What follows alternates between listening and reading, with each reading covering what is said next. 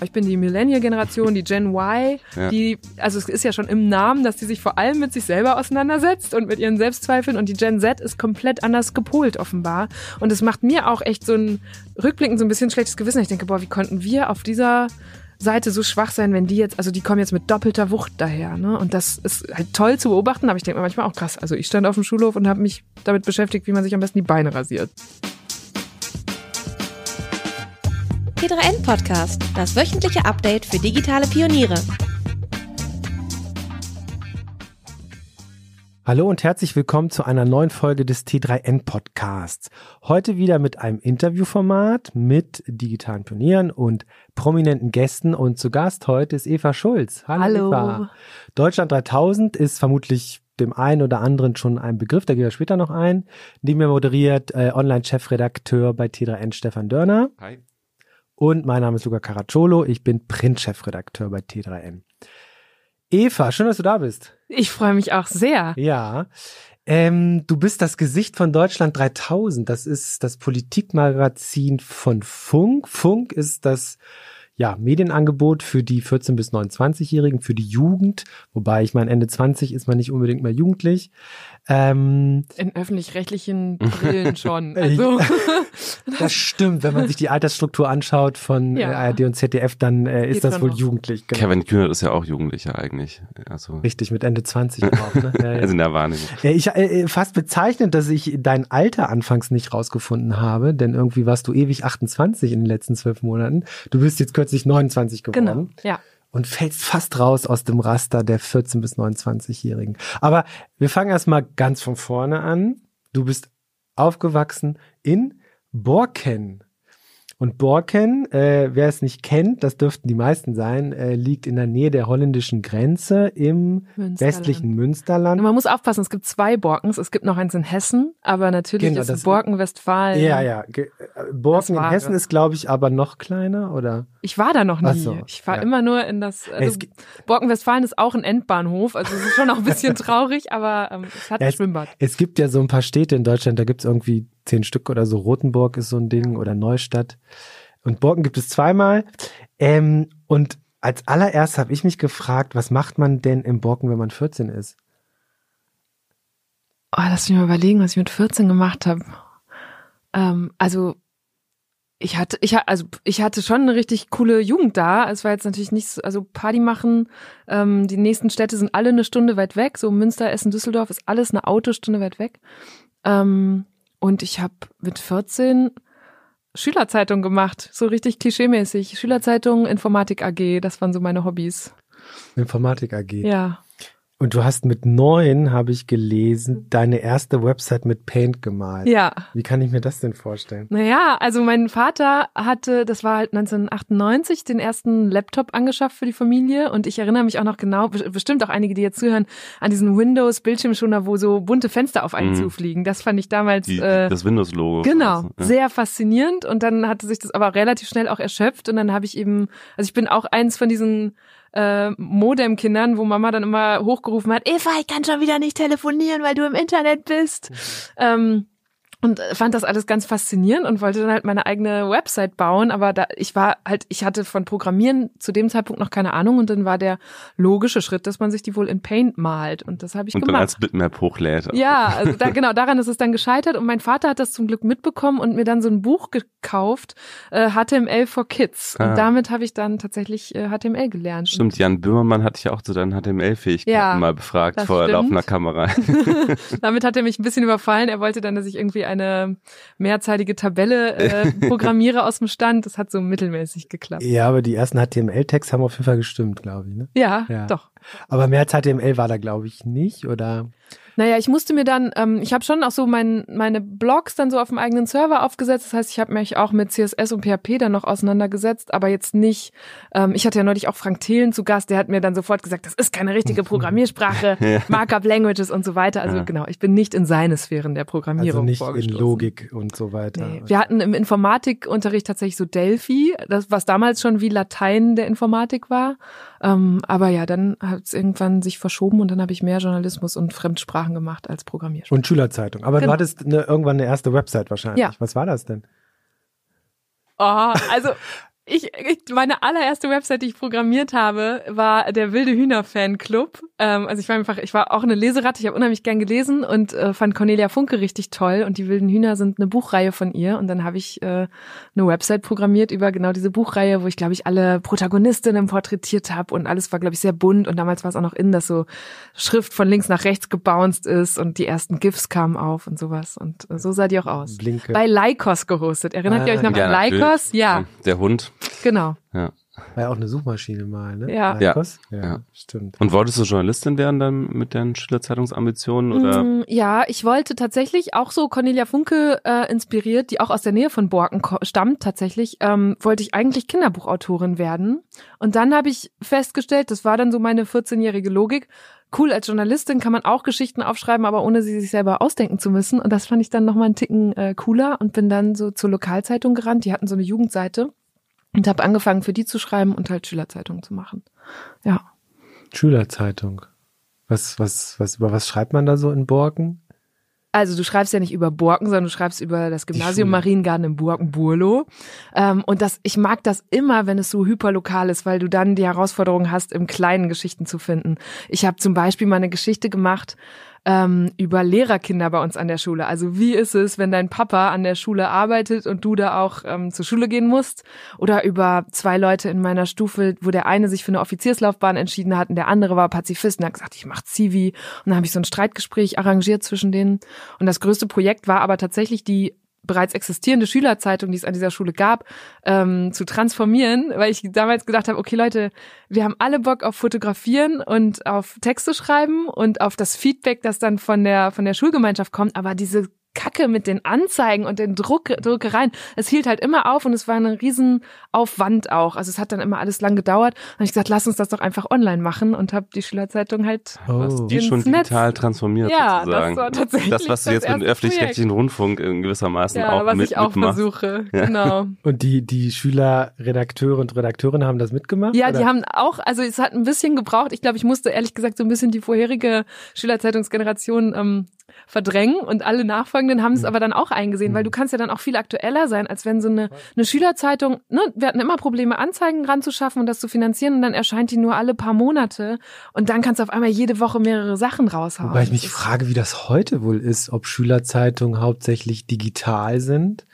um auch Druckkosten zu sparen und das alles ein bisschen einfacher zu machen oder ob es noch so die klassische Schülerzeitung tatsächlich. Ich beobachte diese Szene nicht mehr. Ich glaube, ja. dass es noch beides gibt, aber ähm, ich glaube, es gibt inzwischen halt auch richtig viele, die das eben auf Social machen und so und weil es ja auch befriedigend ist, als Schülerzeitungsredakteurin dann direkt auf dem Schulhof so viel darauf angesprochen ja. zu werden und wirklich ja Debatten auszulösen im, wie gesagt, hyperlokalen. Ja. Aber du hast ja wirklich dann auch direkt die große Politik gewählt, wenn du dann irgendwie Pazifismus gegen Bundeswehrlaufbahnen irgendwie thematisiert hast. Also war das, hat es direkt mm. in, das, in das Politische gezogen? Ich war überhaupt nicht so politisch. Ich fand einfach solche Gegensätze spannend. Und ich fand spannend, dann zwei Leute, die mit mir in der Klasse saßen, an diesem einen Punkt, wo sie so eine starke Reibung untereinander hatten, einmal zusammenzubringen und das abzubilden. Sowas finde ich immer spannend. Ja.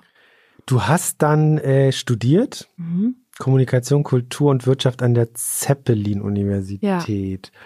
Ja. Und dann hast du eine Abschlussarbeit geschrieben mit dem Thema Innovationsverhinderung im öffentlich-rechtlichen Fernsehen. Ja. T L D R, it's a mess. Ja. Ähm, und jetzt machst du äh, Deutschland dreitausend und Funk und äh, irgendwie ist es ja doch dann der Gegenbeweis, dass es irgendwie geht. Vielleicht kommen wir da gleich zu. Ich, ich mhm. schließe mal die Vorstellung ab. Du warst dann Reporterin bei Club Konkret, bei eins Plus. eins Plus gibt's ja gar nicht mehr. Mhm. Äh, Club Konkret war so ein Reportagemagazin, kann man ja, sagen. Ja, Talk und Reportage ja. auf so einem Digitalkanal, der dann halt ähm, aufgegangen ist mit Infunk. Ne? Also ich glaube, da wurden dann ja, wurde so ein bisschen hin und her geschoben, ein paar Digitalkanäle der Öffentlich-Rechtlichen wurden abgeschafft, um dann Funk finanzieren zu können.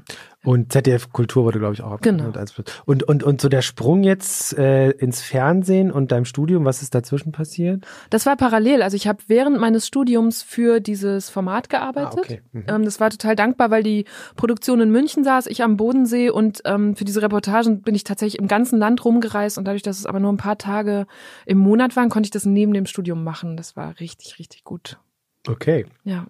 Du hast Kolumnen geschrieben bei Jetzt und Zeit Campus. Machst du, glaube ich, nicht mehr. Nee. Keine Zeit wahrscheinlich. Ja. Und dann ging's los mit Deutschland dreitausend, kurz vor der Bundestagswahl, mhm. meine ich. Ähm, Neuerdings machst du einen Podcast, eine knappe Stunde mit Eva Schulz, wobei es eine gute, eine, eine, eine gute, eine gute. Ich habe eine knappe Knapp aufgeschrieben. Ist sie selten. Ja, sie also ist eher mehr. Ja. Mehr, ja. Mhm. Du wurdest vom Medium Magazin zwanzig siebzehn zur Unterhaltungsjournalistin des Jahres gewählt und bist unter den dreißig, der unter dreißig oder dreißig unter dreißig-Jährige der inspirierendsten Persönlichkeiten von Forbes. Ähm, und dann war da noch was. Ach ja, genau, du hast bei Deutschland spricht gesprochen. Das war jetzt keine mhm. Auszeichnung, aber da hat man dich eingeladen und hast, glaube ich, nach oder vor dem Bundespräsidenten gesprochen. Ja. Und Sascha Lobo war, glaube ich, auch auf der Bühne. Ja. Ähm, war das aufregend? Ja, das war aufregend, weil es ähm, eine andere Zielgruppe war, ne? Also ich versuche ja wirklich immer, wenn ich irgendwo hingehe, mir zu überlegen, okay, wer sitzt denn da, zu wem spreche ich da? Und Deutschland spricht, das ist dieses äh, diese sehr tolle Veranstaltungsreihe inzwischen von Zeit Online. Ähm, wo sie äh, über einen verrückten Algorithmus Menschen miteinander matchen, die, äh, sie sagen auch immer so ein politisches Tinder, mhm. Menschen miteinander matchen, die äh, unterschiedliche politische Einstellungen haben. Also auch wieder so ein Reibungsmoment eigentlich. Und die haben eben im letzten Jahr ähm, dann das hinbekommen, dass der Bundespräsident, ich glaube, die Schirmherrschaft übernommen hat und auch zu diesem tollen Event gegangen ist und wollten dann vier Redner und Rednerinnen haben, die irgendwie aus unterschiedlichen Blasen auch kommen. Und da durfte ich sprechen und wurde eingeladen. Es war für mich in, in, insofern eigentlich auch eine Auszeichnung, äh, dass Jochen Wegner dann kam und meinte, ja, Eva, willst du nicht auch was erzählen? Ähm, und ich muss selten Reden halten. Das ist ja nochmal was anderes als so ein Kommentar mhm. wie bei Deutschland dreitausend. Aber das hat gut funktioniert und Spaß gemacht und ja, war das eine war gute Erfahrung. War relativ kurz, fünf, mhm. sechs Minuten ja. nur, ne? Ja, und das ist ja auch so die Länge, mit der du, diese, diese Deutschland dreitausend, also wahrscheinlich dreht ja länger, aber am Ende sind es drei, vier Minuten mhm. Clips. Ähm, was mich interessieren würde, wie ist das denn damals losgegangen? Also irgendwann, oder meistens liest man im Netz, dass du das gestartet hast, aber mhm. ich meine, man geht ja nicht zu den öffentlich-rechtlichen Fernsehern und sagt, und sagt, ich möchte dieses Format starten. Also wie, wie war das denn? Es war genau so. Okay. Ja, also, also du kanntest ist, da schon Leute vermutlich? Ja, ich habe ähm, ich hab mich schon ganz früh an Funk rangeschmissen, wirklich, weil ich eben diese Abschlussarbeit geschrieben habe und das war die Abschlussarbeit war zwanzig dreizehn und damals gab es schon die Diskussion darüber, dass es ein öffentlich-rechtliches Jugendangebot hieß es damals. Oh, damals sprach man noch vom Jugendkanal, da war noch die Idee, dann wirklich sowas wie den Kika im Fernsehen linear für junge Leute zu machen, die aus dem Kika rauswachsen und in das Restprogramm reinwachsen sollen. Ähm, das ist dann im Laufe der Jahre verworfen worden und dann war klar, okay, das soll jetzt online stattfinden, was auch viel schlauer ist. Ähm, und dann war es erstmal ganz schwer, bei Funk überhaupt irgendwen zu erreichen, weil es einfach auch noch kaum Leute dort gab. Und dann habe ich, an, also gab es so ein paar Umwege, irgendwann hat es dann doch geklappt und dann habe ich ein Snapchat-Format für die mitentwickelt und auch mitmachen dürfen, wo wir Nachrichten für Teenager gemacht haben auf diesem Kanal, also für vierzehn- bis neunzehnjährige. Und das war auch schon richtig gut, weil wir da ganz früh halt Wissen über diesen Kanal aufbauen konnten, rumexperimentieren konnten. Die haben mich in die U S A geschickt zur Wahl zwanzig sechzehn, durfte ich zweieinhalb oder drei Wochen da rumreisen, jeden Tag eine Snapchat-Reportage machen. Das war wirklich so auch journalistisch einfach so eine tief befriedigende Arbeit. Es war richtig cool. Und dann stand die Bundestagswahl an und natürlich Natürlich braucht dieses junge, inzwischen ist es ja nicht mehr das Jugendangebot, sondern das junge Content-Netzwerk von A R D und Z D F. Natürlich brauchen die als Öffentlich-Rechtliche auch ein junges Angebot für die Bundestagswahl. Und da bin ich tatsächlich hingegangen zu Philipp Schild, der hier auch schon im Podcast mhm. war, und Florian Hager, dem Chef von äh, Geschäftsführer von Funk, und habe gesagt, ich würde das unheimlich gerne machen und hatte schon so einen kleinen Pitch in der Tasche ähm, im Sinne von, also ich habe ihnen einfach erzählt, was ich glaube, was gebraucht wird. Ich habe jetzt nicht ein Konzept schon gehabt, aber da haben sie gesagt, ja okay, dann mach mal. Also es war wirklich genauso, wie du es gerade zusammengefasst hast. Und dann gab es diesen Namen Deutschland dreitausend. Mhm. Wie kommt man da? zweitausend durch war. Ja, ja zweitausend wäre im Jahr zwanzig siebzehn ja Quatsch gewesen. Nee, das war wirklich so, dass wir mal, ähm, also jetzt gerade ist ja auch so, was haben wir, sieben, halb acht abends, ähm, nach einem langen Workshop-Tag, einem der ersten Konzeptionstage für das Format, ähm, da saßen und sagten, ja, sollen wir jetzt noch mal eine halbe Stunde über Namen nachdenken? Und alle, die irgendwie schon mal so ein Projekt gestartet haben oder irgendwas versucht haben zu konzipieren, wissen, dass es der Name immer so, da will man ja ganz viel Herz reinstecken mhm. und der soll alles ausdrücken, was was irgendwie, wofür dieses Projekt steht. Und deswegen tue ich mich zumindest oft richtig schwer mit sowas. Und dann war es eben so eine ganz andere Situation, weil wir alle völlig durch waren und fertig und eigentlich nach Hause wollten und gesagt haben, okay, komm, jetzt noch eine halbe Stunde, ballern wir einfach mal kurz Ideen raus. Es war auch gar nicht der Druck da, jetzt schon einen Namen zu finden. Aber irgendjemand warf dann im, im Zuge dieser losen Liste, die wir gesammelt haben, das Wort Deutschland dreitausend dahin. Und dann haben alle kurz innegehalten und es war so, okay, das klingt irgendwie geil, weil dynamisch und nach Zukunft und gleichzeitig Trash. Und das finde ich genau die richtige Mischung. Und ähm, dann hatten wir tatsächlich, mussten wir dieses Konzept irgendwann in Mainz bei Funk vorstellen. Und ich weiß noch, dass der Produzent meinte, ja Moment, jetzt steht das da schon auf den Folien. Wo, das, wenn die das abschreckt, wollt ihr das wirklich da drauf schreiben? Ich so, oh ja, das Ding muss jetzt so heißen. Und dann stand es auf der ersten Folie und alle in diesem Präsentationsraum waren so, geil. Und ich dachte, yes, okay. Weil da sich auch sehr schnell, merkte man schon daran, dass wir uns sehr einig waren daran, wo es damit hingehen soll. Hm.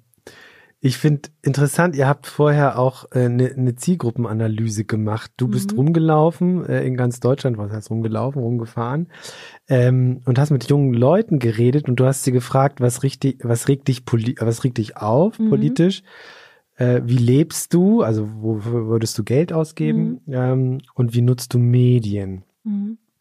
Was ist denn dabei rausgekommen? Hast du da so ein Stimmungsbild im Kopf? Ja, ich habe das, das natürlich, ich habe ja. genau das versucht zu erstellen. Also das waren nicht diese drei Fragen, sondern ich hatte quasi so einen losen Fragebogen, wo das so drei Blöcke waren, die du jetzt gerade aufgezählt hast. Ähm, und das haben wir eben randomisiert mit Leuten, wo man wirklich einfach von außen grob abschätzen konnte, ja, du bist so die Zielgruppe vom Alter her, hast du mal eine Stunde Zeit. Also eine ähm, Stunde gleich? Ja, ja, also ich habe mich wirklich hingesetzt, an, das ging eine Stunde oder anderthalb. Ich war zum Teil, also wir haben ganz unterschiedliche Arten gehabt, wie wir diese Gespräche angefangen haben. Ich habe wirklich Leute auf der Straße angesprochen. Ich habe manchmal auch um Ecken, also die Freundin einer Freundin, sowas, hab die zu Hause dann oft auch besucht. Oder wir haben auch einmal mit meinem Kollegen Rico Grimm, der damals in der Entwicklung mit war, haben wir uns in Leipzig in ein Studentencafé gesetzt und einfach Leute angequatscht und auch mal getwittert und gesagt, sag mal, wir sitzen jetzt hier den ganzen Tag, habt ihr Lust vorbeizukommen? Da sind dann auch zwei vorbeigekommen mhm. und haben einfach mit uns gequatscht. Wir hatten nachher so eine ganze Stempelkarte voll und haben noch Kaffee umsonst bekommen, weil wir so viel da konsumiert haben. Und das Coole war, dass es eigentlich eine ganz starke Bandbreite von Menschen und Leuten und auch politischen Einstellungen war und trotzdem sich so ein paar Sachen irgendwann verdichteten oder Eindrücke. Zum Beispiel, dass diese Generation, und man muss immer sagen, das war zwanzig siebzehn, also da hat mhm. sich inzwischen auch viel getan, aber ich glaube, vieles ist auch bis heute so, dass sie zum Beispiel sehr oft viel so der Satz, ja, eigentlich geht's uns ja ziemlich gut, worüber soll ich mich aufregen? Oder auch, oh, Politik, ähm, das fällt mir schwer, da einen Zugang zu finden. Ich wüsste, also Parteien, ich würde mich ja gern engagieren, aber ich weiß nicht wie oder ich will mich nicht committen. Oder auch ähm, zum Beispiel generell so die Kanzlerin fanden sie alle ganz gut.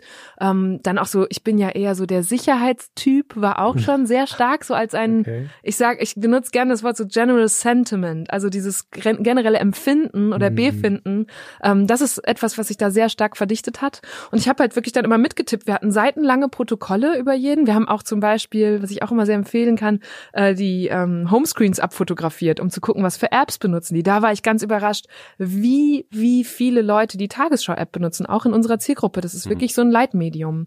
Ähm, es war mir vorher nicht klar, dass diese Marke erstens so berühmt und dann auch so jung ist, je nachdem, über welchen Kanal man das konsumiert. Und dann sind wir damit in einen Workshop gegangen mit dem ganzen Team, so wie es damals schon stand. Und da musste dann jeder zwei, drei von diesen Protokollen lesen und daraus, aus allem, wo da Gemeinsamkeiten zu erkennen waren, eine Persona entwickeln. Und so haben wir am Anfang mit Zielgruppe gearbeitet, dass wir gesagt haben, okay, jetzt haben wir hier so zwei, drei Personae oder Personas und für die wollen wir künftig Inhalte machen. Das haben wir eine Staffel lang dann ganz gut hinbekommen, so zu arbeiten.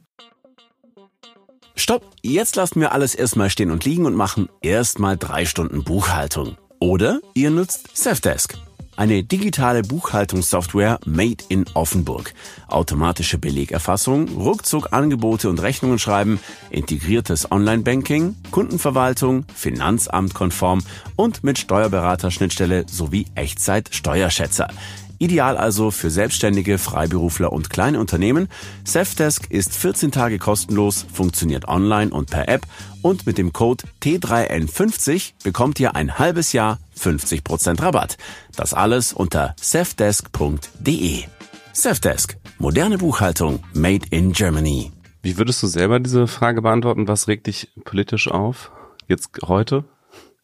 Ich bin tatsächlich auch so jemand, äh, die sagt, mir geht's ziemlich gut, ich bin privilegiert, ich durfte irgendwie ganz viel Bildung erfahren, früh sehr viel reisen, habe jetzt meinen Traumjob. Ähm, deswegen gucke ich da natürlich vor allem als Journalistin drauf und da regt mich ganz viel auf, was politische Kommunikation belangt, ähm, sowohl dass Politik und Parteien so schlecht darin sind zu kommunizieren, als auch, dass sie oft so, sie, es ist ja nicht so, dass sie nichts machen, also da würde ich nie hingehen, das zu behaupten, aber das, was sie machen, das, was die Ergebnisse von Politik sind, sind oft so komplizierte und kleinschrittige Gesetze, dass es selbst für mich, die das hauptberuflich macht, oft schwer ist zu vermitteln und vor allem schwer ist zu vermitteln, ohne bei meiner Zielgruppe Politik Verdrossenheit zu befördern, was ich ja eigentlich nicht will. Aber liegt das Liegt das daran, dass die Parteien es nicht schaffen, das einfacher zu kommunizieren, oder liegt es daran, dass vielleicht einfach die Welt auch komplex ist? Also wenn man jetzt sich politische Prozesse anschaut und Gesetzesvorhaben, mhm. am Ende leben wir in einer sehr komplexen Welt und wahrscheinlich ja. müssen Gesetze auch irgendwie komplex genau, sein. Genau, das glaube ich auch. Und das nehme ich dann auch als unsere Herausforderung als Journalisten und Journalistinnen mhm. an, dass wir diese Komplexität irgendwie runterbrechen und verständlich und nachvollziehbar machen. Aber ich würde schon sagen, dass es auch einfach richtig nervt, wie da zum Teil, also natürlich ist Politik immer Kompromiss, aber diese Kompromisse sind oft so unbefriedigend, weil sich so wenig fortbewegt wird. So zweihundertneunzehn a zum Beispiel, dieser Paragraph mhm. ums Werbeverbot bei Abtreibung war ein Thema, das riesig groß war für die Deutschland dreitausend Zielgruppe und wo es schon sehr schwer war, dann zu vermitteln, was da gerade passiert ist und was Frau Barley zum Beispiel für Schritte vor und zurück gemacht hat. So. Aber liegt das nicht auch ein bisschen an der GroKo? Ja, also, viel, ja sicherlich, ähm, klar. Und du würdest dir wünschen, dass da wieder so klare Konturen zu sehen sind bei bei den Volksparteien oder auch bei den anderen Parteien links, rechts oder wie? Ja, also ich man muss natürlich auch immer vorsichtig sein. Ich will nicht die Journalistin sein, die sagt, oh ja, komm, ich will, dass einfach mal wieder richtig Zunder drin ist und deswegen, ähm, keine Ahnung, wie ich das jetzt ordentlich was kaputt geht. Ähm, nur natürlich, also die Große Koalition, ich bin ich jetzt nicht der größte Fan. So. Hm.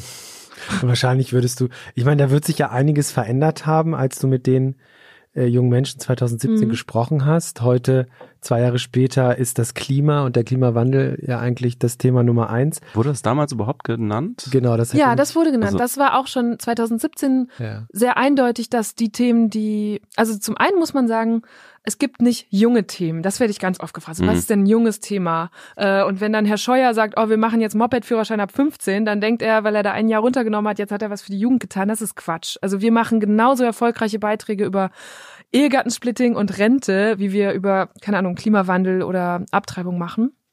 Ähm, aber man hat damals schon gemerkt, dass die Leute, mit denen wir gesprochen haben, ähm, ein, eine Dringlichkeit hinter so abstrakteren Themen sahen, wie eben zum Beispiel äh, Klimawandel, was schon zweitausendsiebzehn fast gar kein Thema mehr war, war Geflüchtete und die Flüchtlingskrise. Das war so sehr angenommen.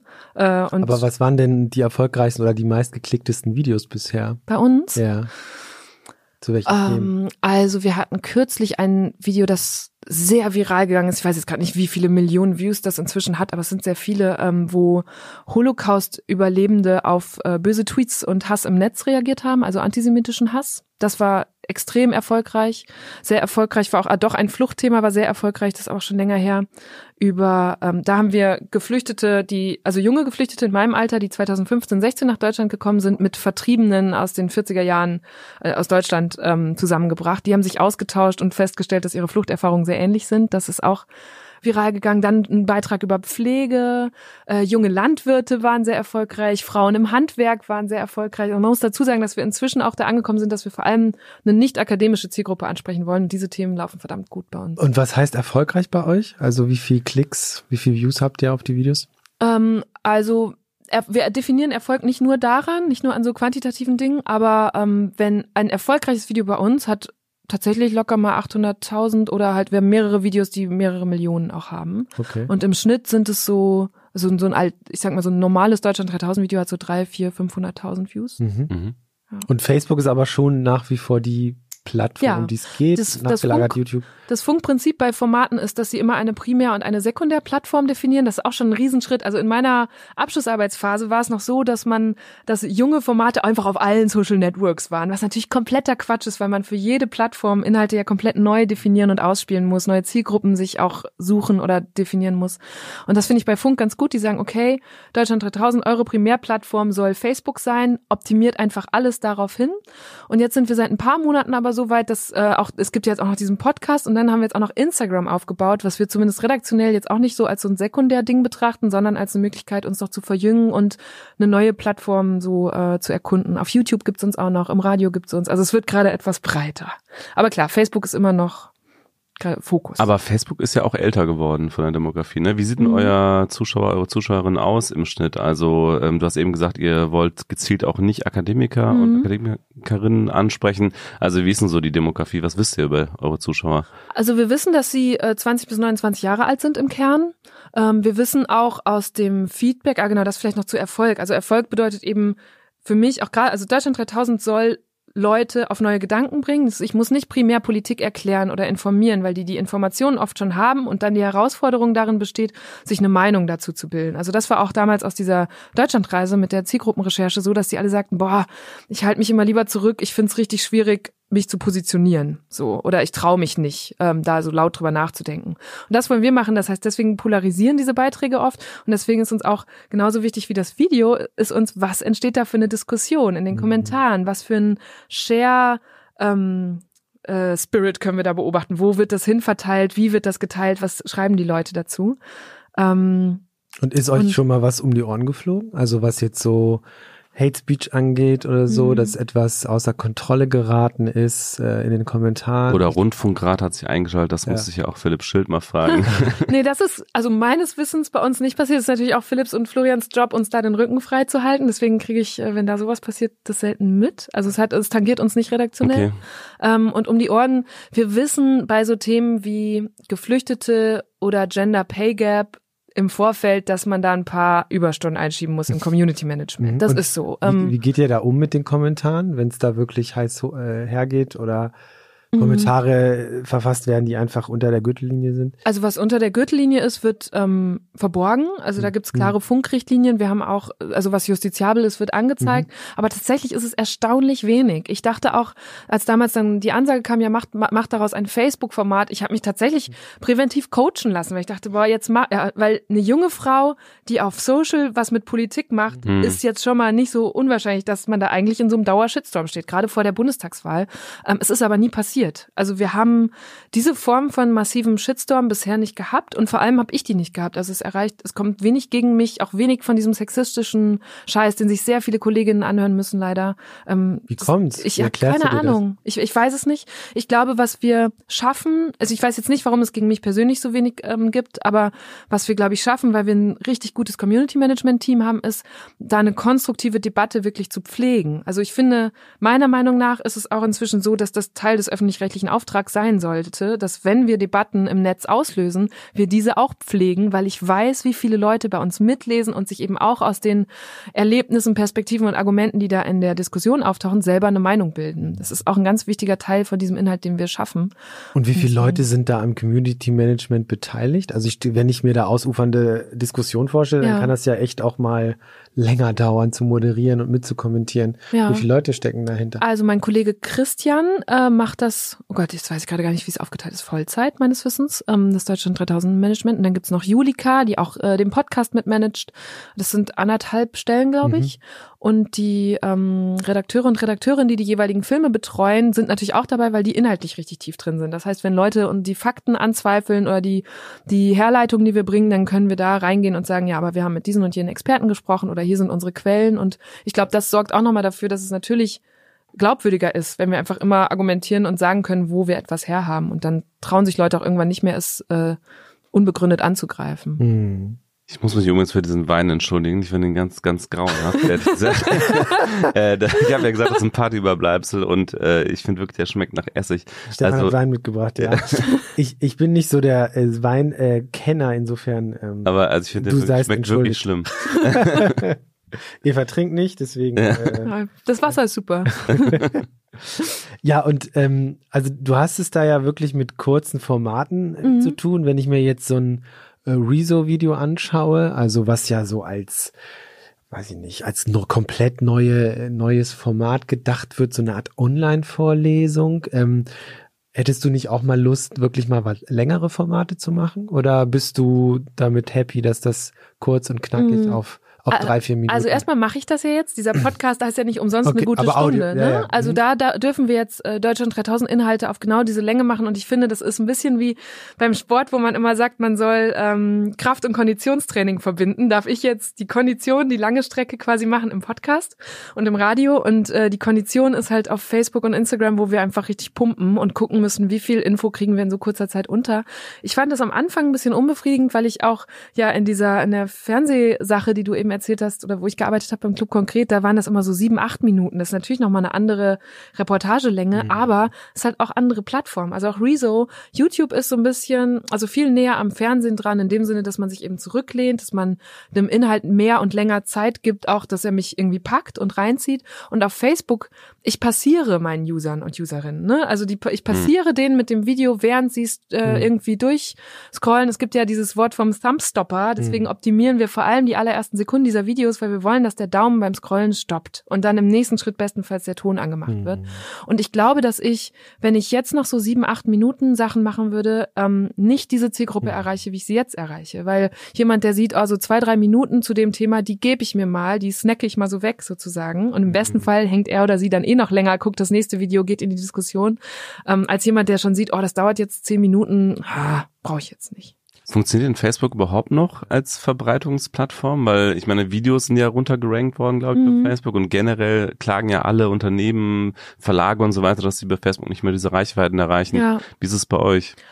Umgekehrt tatsächlich. Okay. Also wir hatten, im, wir haben nach der Bundestagswahl zwanzig siebzehn eine längere Pause gehabt, weil damals ja gar nicht das so gedacht war, dass Deutschland dreitausend jetzt weitergeht. Es war als Bundestagswahlformat gedacht und ist dann selbst für mich überraschend so erfolgreich gestartet, dass Funk gesagt hat, also ihr macht das bitte weiter, wenn ihr wollt. Und dann hatten wir ein bisschen länger Pause, um uns da erstmal kurz zu berappeln.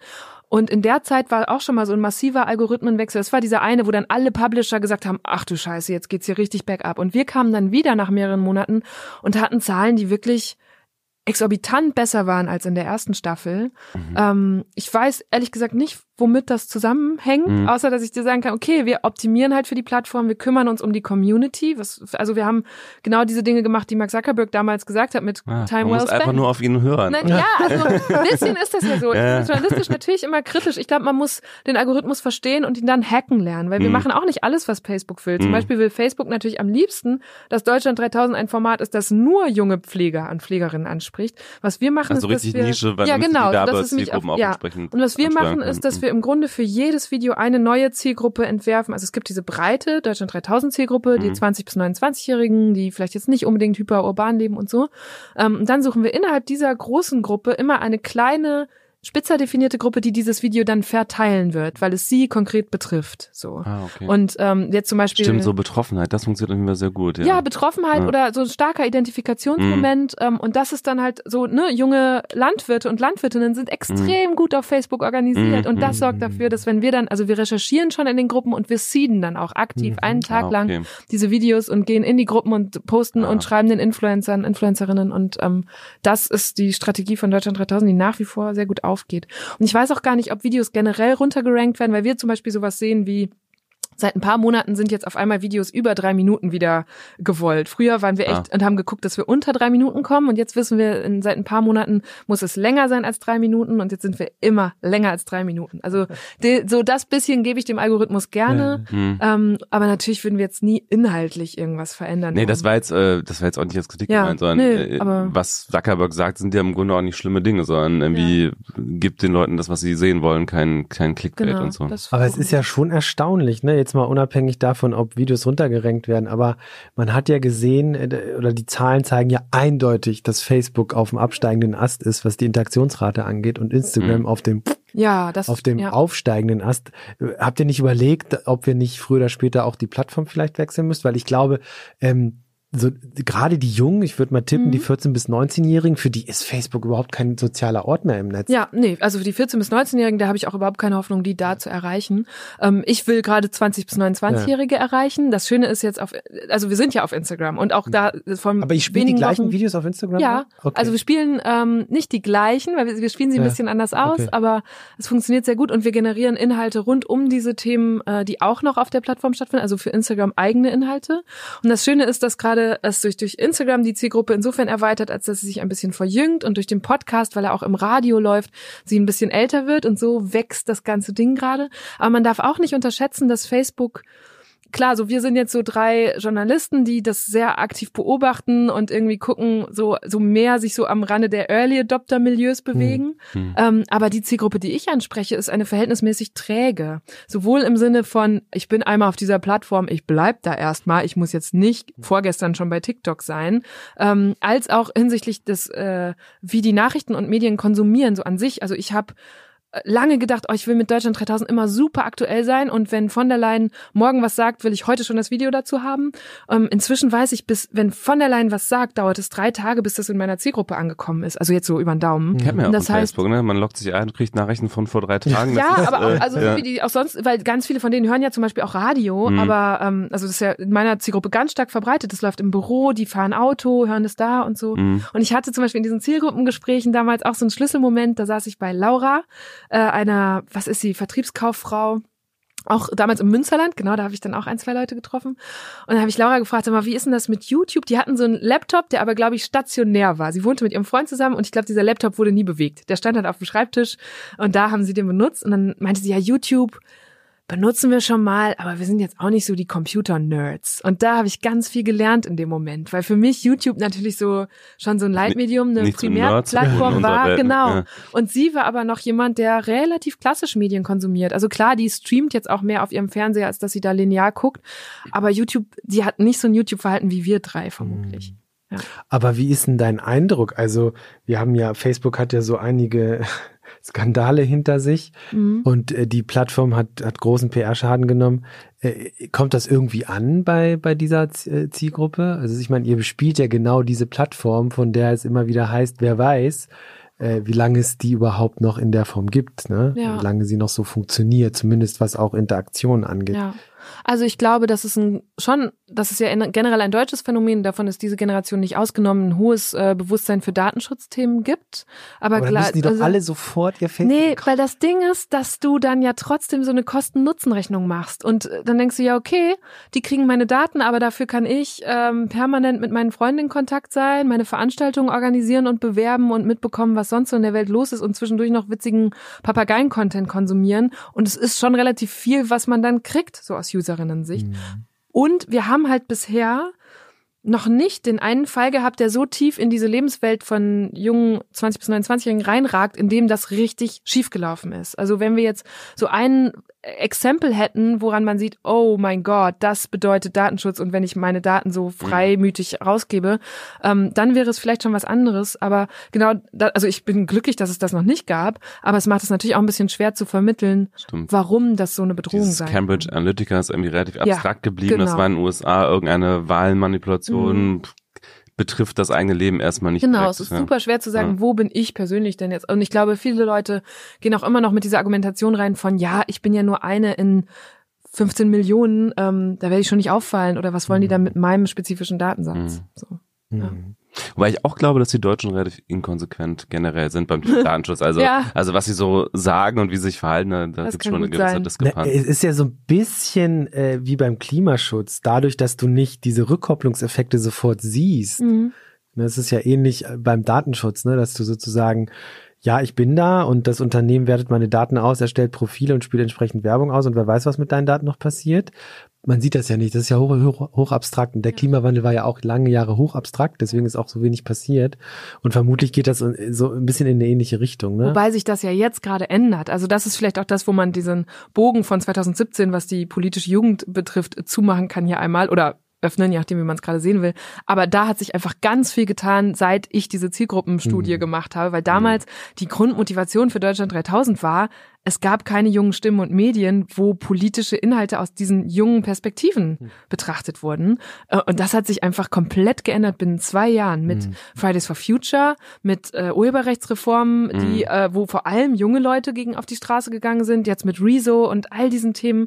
Äh, und es ist jetzt tatsächlich, also es klingt platt, aber es ist jetzt cool geworden, politisch zu sein. Mhm. Und das war vor zwei Jahren noch nicht so. Und das finde ich, und deswegen ist Klimawandel, glaube ich, echt ein anderes Thema, weil da Leute gerade wirklich für sich persönlich Maßnahmen ergreifen, Sachen ändern, Sachen hinterfragen. Ähm, das finde ich total schön zu beobachten. Waren die jungen Erwachsenen vor zwei Jahren eigentlich im Grunde selber ein bisschen schuld daran, dass sie politisch nicht wahrgenommen wurden und dass keine Inhalte für sie gemacht wurden, weil sie halt auch irgendwie nicht auf die Straße gegangen sind, man sie nicht wahrgenommen hat politisch eigentlich. Ich meine, es gab dieses Experiment der Piratenpartei, was sich dann mhm. öffentlich selbst zerlegt hat. Das war ja schon mal so ein Versuch, vieler eher Jüngerer sich politisch zu engagieren.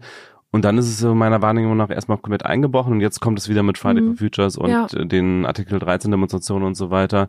Aber irgendwie war da so eine Lücke. Da habe ich auch irgendwie das Gefühl gehabt, klar, also wenn, wenn, wenn junge Erwachsene, Jugendliche auf die Straße gehen, dann fangen die Medien auch wieder natürlich mehr an, die Perspektive einzunehmen, oder die Politiker fangen an, darauf einzugehen, was, was die fordern, ne? Aber ja, solange das irgendwie nicht da ist, ist ich, vielleicht auch ein bisschen selbstverschuldet. Ich glaube, es ist wirklich was, also die Leute, die Fridays for Future zum Beispiel gestartet haben, die sind jetzt sechzehn, fünfzehn, das mhm. heißt vor zwei Jahren waren die einfach noch... Mhm.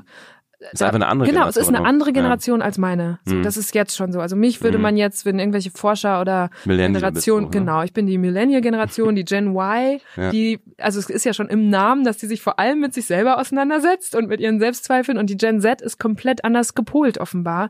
Und es macht mir auch echt so ein rückblickend so ein bisschen schlechtes Gewissen. Ich denke, boah, wie konnten wir auf dieser Seite so schwach sein, wenn die jetzt, also die kommen jetzt mit doppelter Wucht daher, ne? Und das ist halt toll zu beobachten, aber ich denke mir manchmal auch krass. Also ich stand auf dem Schulhof und habe mich damit beschäftigt, wie man sich am besten die Beine rasiert. So. Also wirklich ähm, ganz anders als das. Wobei man natürlich auch sagen muss, dass ähm, sozusagen jetzt auch gerade der letzte Sommer sehr viel bewegt hat. Ne? Mhm. Also diese, heißt halt, ich weiß gar nicht, wann Greta Thunberg angefangen hat. Das muss irgendwann Anfang letzten Jahres. Ich, ich glaube, die hat angefangen nee. vor vielen Jahren, aber wahrgenommen wird sie jetzt seit. Na, ist, äh, ich glaube, der Jahr Klimastreik so. Ist noch nicht, oder jetzt gerade so um ein Jahr. Der Fridays for Future, die sind, genau, das ist no. so ein Jahr. Ich glaube, sie hat ein bisschen vorher angefangen. Ähm, Und ich glaube, der der Sommer letztes Jahr hat schon äh, viele äh, wachgerüttelt, und ähm, insofern, ja, also das, es gibt ja immer so die Debatte, dass deine Generation sozusagen einfach nichts getan hat, und ich weiß gar nicht, ob ob man das so einfach äh, abwälzen kann. Das weiß ich auch nicht, weil wenn wir vom Sommer zwanzig siebzehn sprechen, dann ist ja der Sommer zwanzig fünfzehn auch noch wieder einer, der so sehr markant war, eben hinsichtlich dieser Migrationskrise.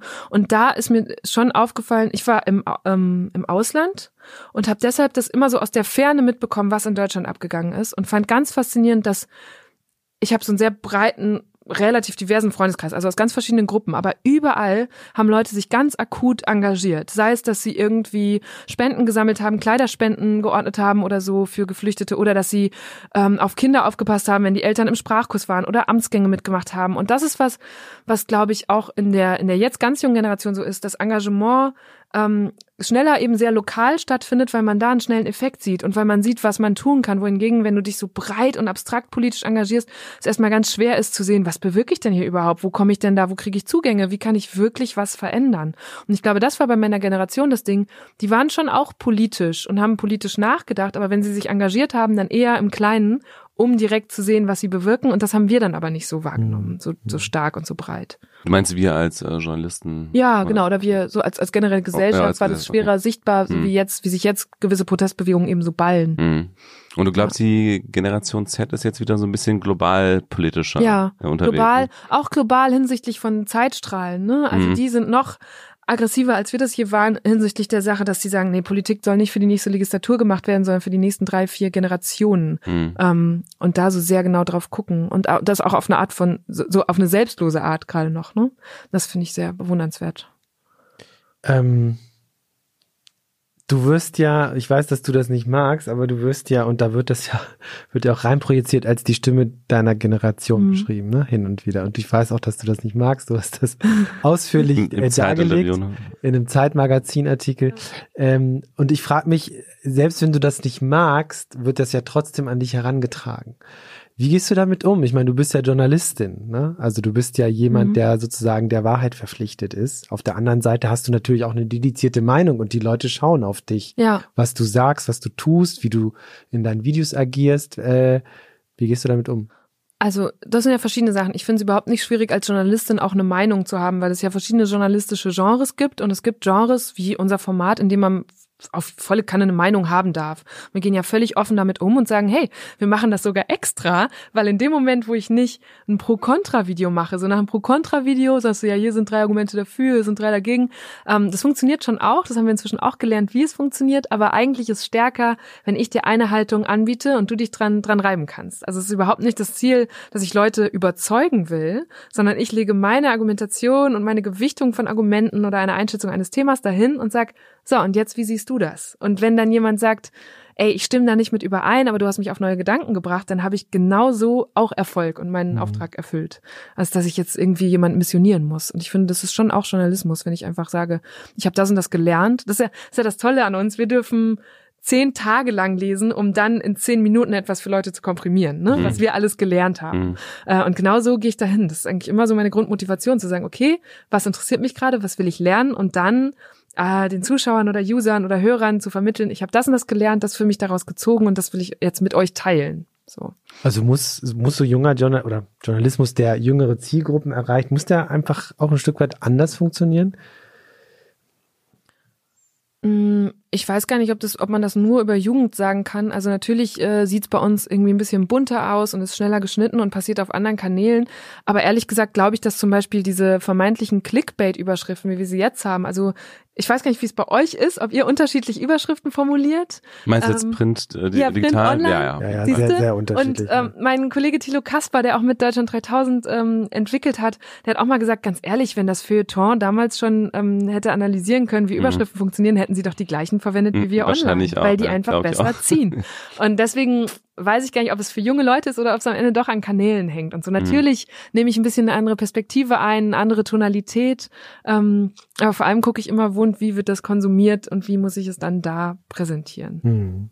Wo du eben gesagt hast, dass ihr klare Meinungen vertretet, an denen sich die Leute reiben. Was hältst du von diesem Begriff Haltungsjournalismus und die Diskussion darum? Hast du es mitbekommen?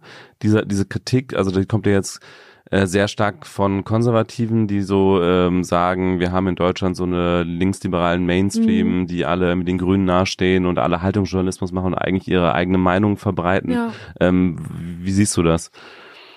Ähm, also ich glaube, dass, also für mich ist das vor allem so ein Transparenzthema. Ich mache ja sehr transparent, genau so wie ich es gerade erzählt habe, ne, dass ich mhm. sage, hier, das ist meine Meinung, ich will niemanden überzeugen, ich biete sie dir an, damit wir darüber diskutieren können. Vor allem, weil ich ja auch, ich ändere meine Meinung, auch wenn ich dann in diesen Austausch komme. Das ist auch so ein Internetthema, das mich sehr beschäftigt, dass das äh, Social Web einem eigentlich gar nicht mehr erlaubt, diese Communities, in denen man da zum Beispiel auf Twitter unterwegs ist, seine Meinung nochmal zu ändern. Also man wird dann so festgehalten und die Leute schießen sich so ein darauf, mhm. was man einmal von sich gegeben hat. Und obwohl man dann in so einen sehr konstruktiven Dialog kommen kann, kommt, ist es dann ganz ungewöhnlich, dass man sagt, ach übrigens, habe jetzt doch nochmal eine Wird andere Meinung. Ne? Ja, als Schwäche wahrscheinlich. Ja, wahrgenommen. Genau. Also ich habe das auch schon gemacht ähm, mhm. und äh, ich glaube, es ist immer eine Frage, wie man kommuniziert. Mhm. Rezo macht das zum Beispiel gerade sehr, sehr gut, ähm, wie er auf alle möglichen Argumente eingeht, sich auf Debatten einlässt und trotzdem immer so eine sehr dezidierte Haltung einnimmt und das hilft mir total, weil ich weiß, ich muss ihm nicht zustimmen, aber es ist trotzdem spannend, das zu lesen und ich finde, was ich jetzt in den letzten zwei Jahren gelernt habe seit Deutschland dreitausend, ist, dass das auf jeden Fall sehr viel mit Mut zu tun hat, sich rauszutrauen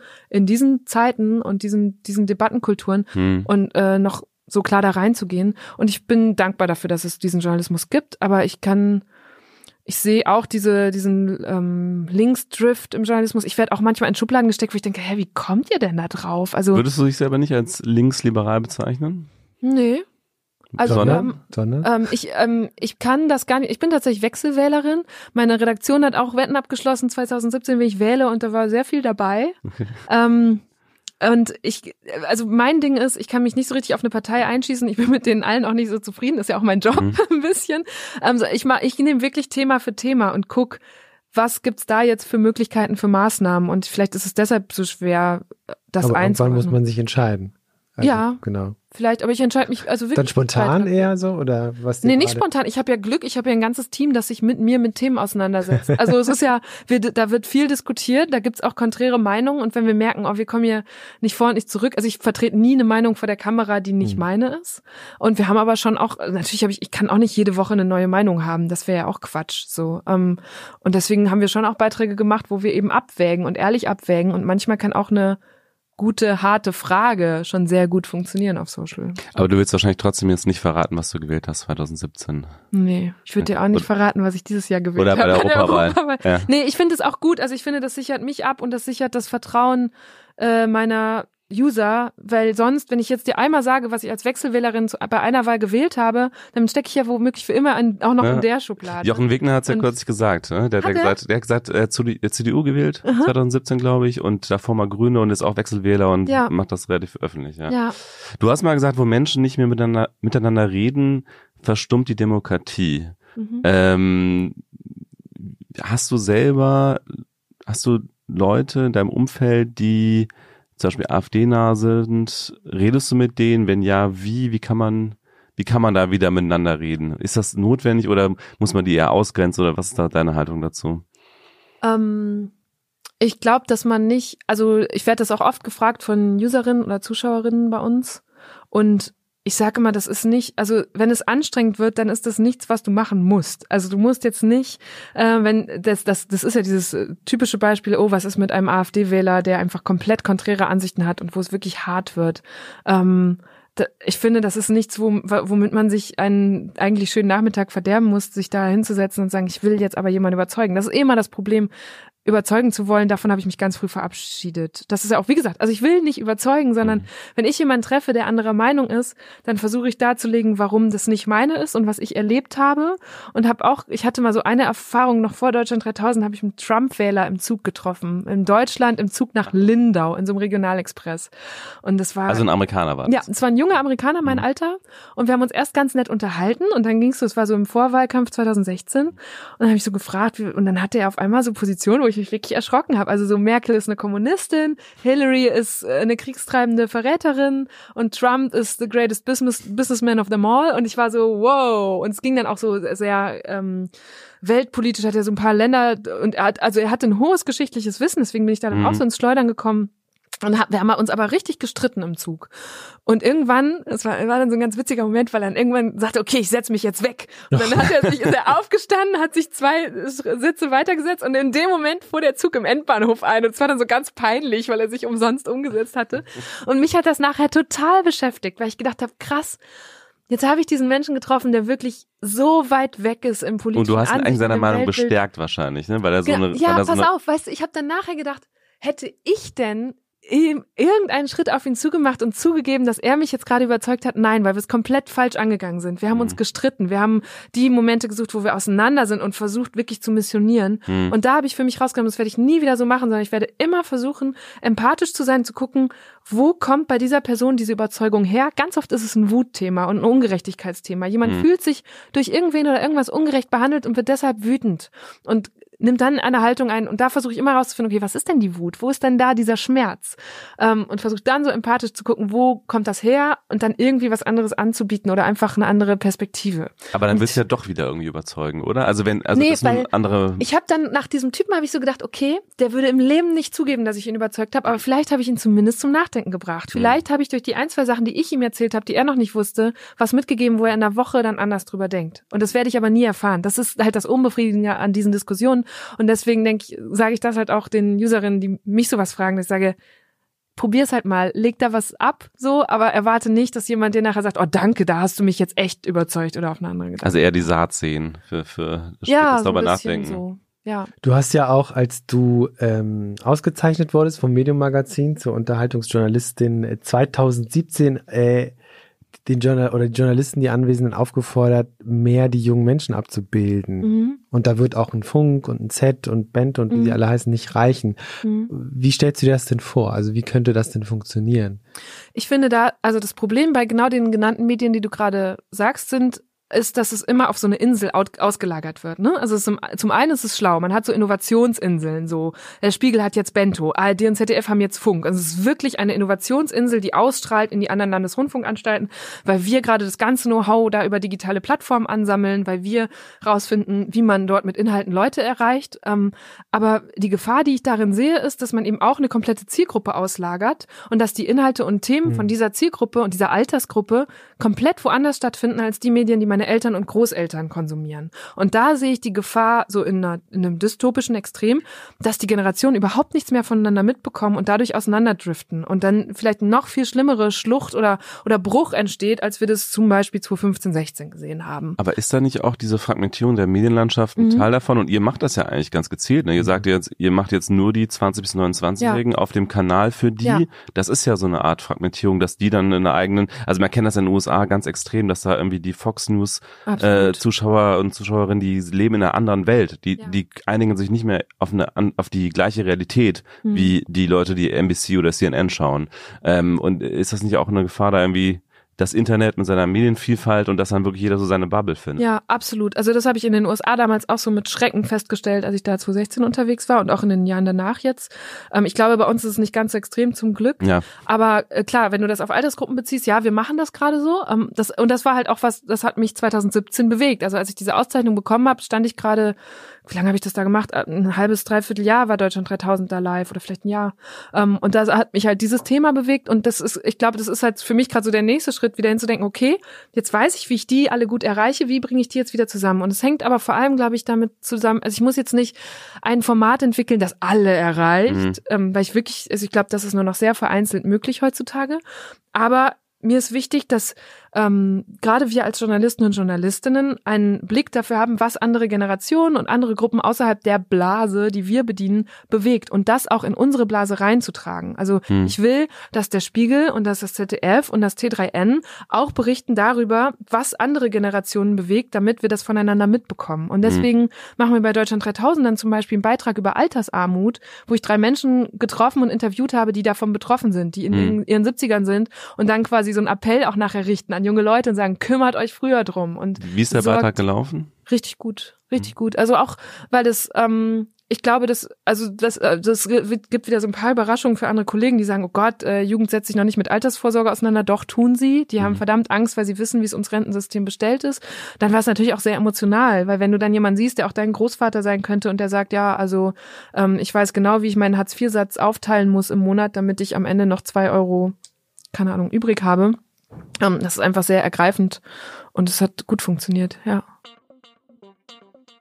Kurze Unterbrechung für unseren Sponsor Funding Circle. Wenn ihr neue Mitarbeiter braucht, euer Büro umzieht oder neue Technik nötig wird, dann sind eure Rücklagen meistens schnell erschöpft. Das Ganze endet dann oft in einem Bürokratiemarathon mit den Banken und genau da setzt Funding Circle an. Der Online-Vermittler ist auf Firmenkredite bis zweihundertfünfzigtausend Euro spezialisiert und bietet schnelle Prozesse ohne viel Papierkram. Nach vierundzwanzig Stunden bekommst du ein unverbindliches Angebot. Die Auszahlung erfolgt meist nach sieben Tagen. Und wenn du den Code T drei N zwanzig neunzehn bei deiner Funding Circle Registrierung angibst, gibt's nach Vertragsabschluss einen Amazon-Gutschein von bis zu fünfhundert Euro. Alle Infos zum digitalen Firmenkredit gibt's auf fundingcircle punkt com slash T drei N.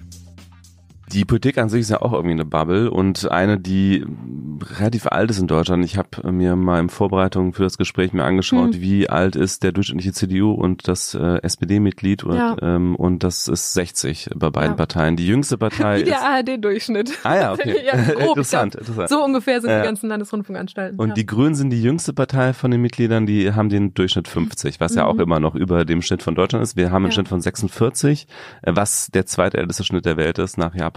Ja. Ähm, gibt es irgendeinen Politiker oder irgendeine Politikerin, von der du dich vertreten fühlst mit deinen Anliegen?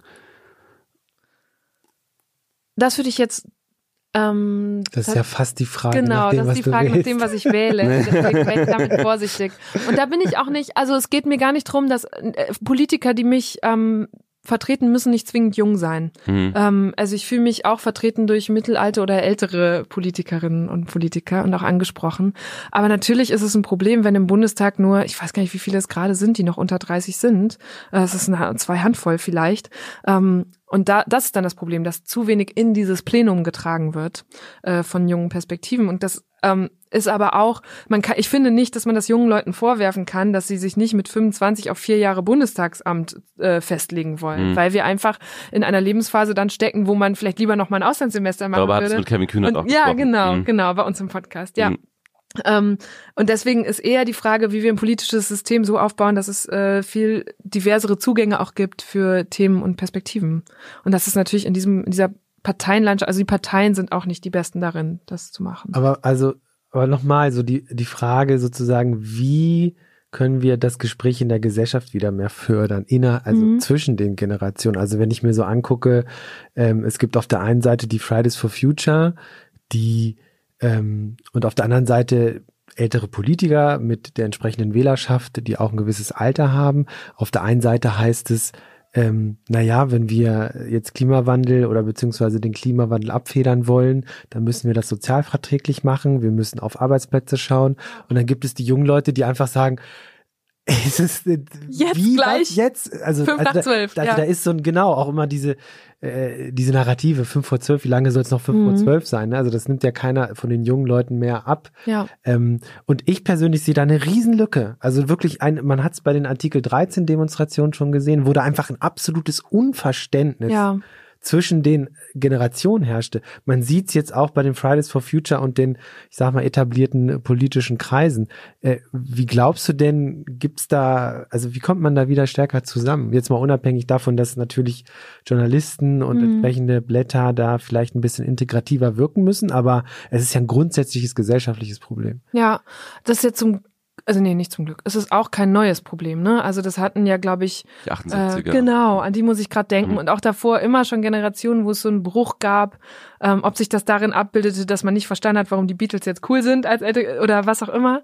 Äh, oder halt in politischen Ansichten. Und ich habe da keine Lösung für. Das äh, wäre ja schön. Ich glaube auch, also ich würde, das ist gerade ein Problem an meinem Alltag. Es ist gerade so viel Produktion, dass ich wenig Zeit habe, mich rauszuziehen, um über solche großen und abstrakteren Fragen nachzudenken. Das hätte ich gerne, so quasi so ein Retreat äh, für den Kopf, wo man echt sich mal damit, ja, wo man sich damit wieder stärker auseinandersetzen kann. Ich kann das gerade immer nur so im Rennen quasi so nebenbei okay. wahrnehmen ähm, und habe deshalb darauf noch keine Antwort. Aber ich sehe die Gefahr, genauso wie du, ähm, dass da was auseinanderdriftet und dass uns das noch um die Ohren fliegen kann. Das haben die Parteien jetzt zur Europawahl gemerkt. Also Rezo ist das beste Beispiel. Ich habe ähm, hochrangige C D U-Politiker gesprochen, als dieses Video bei drei, vier Millionen lag, was damals, also das war zu dem Zeitpunkt schon mehr, als Plasberg und Illner zusammen ne? erreichen. Die sind ja auf dich zugekommen und, oder? Hab ich ja, nee, also im ganz Kleinen ja, auch, ja. Okay. Also, aber da, ich habe zu diesem Politiker dann gesagt, was, wo geben Sie denn Rezo einen Punkt? Wo sagen Sie denn, ja, damit hat er recht? Und er hatte dieses Video noch nicht gesehen. Und dann mhm. habe ich gesagt, also ganz ehrlich, da müssen Sie doch bitte nicht erwarten, dass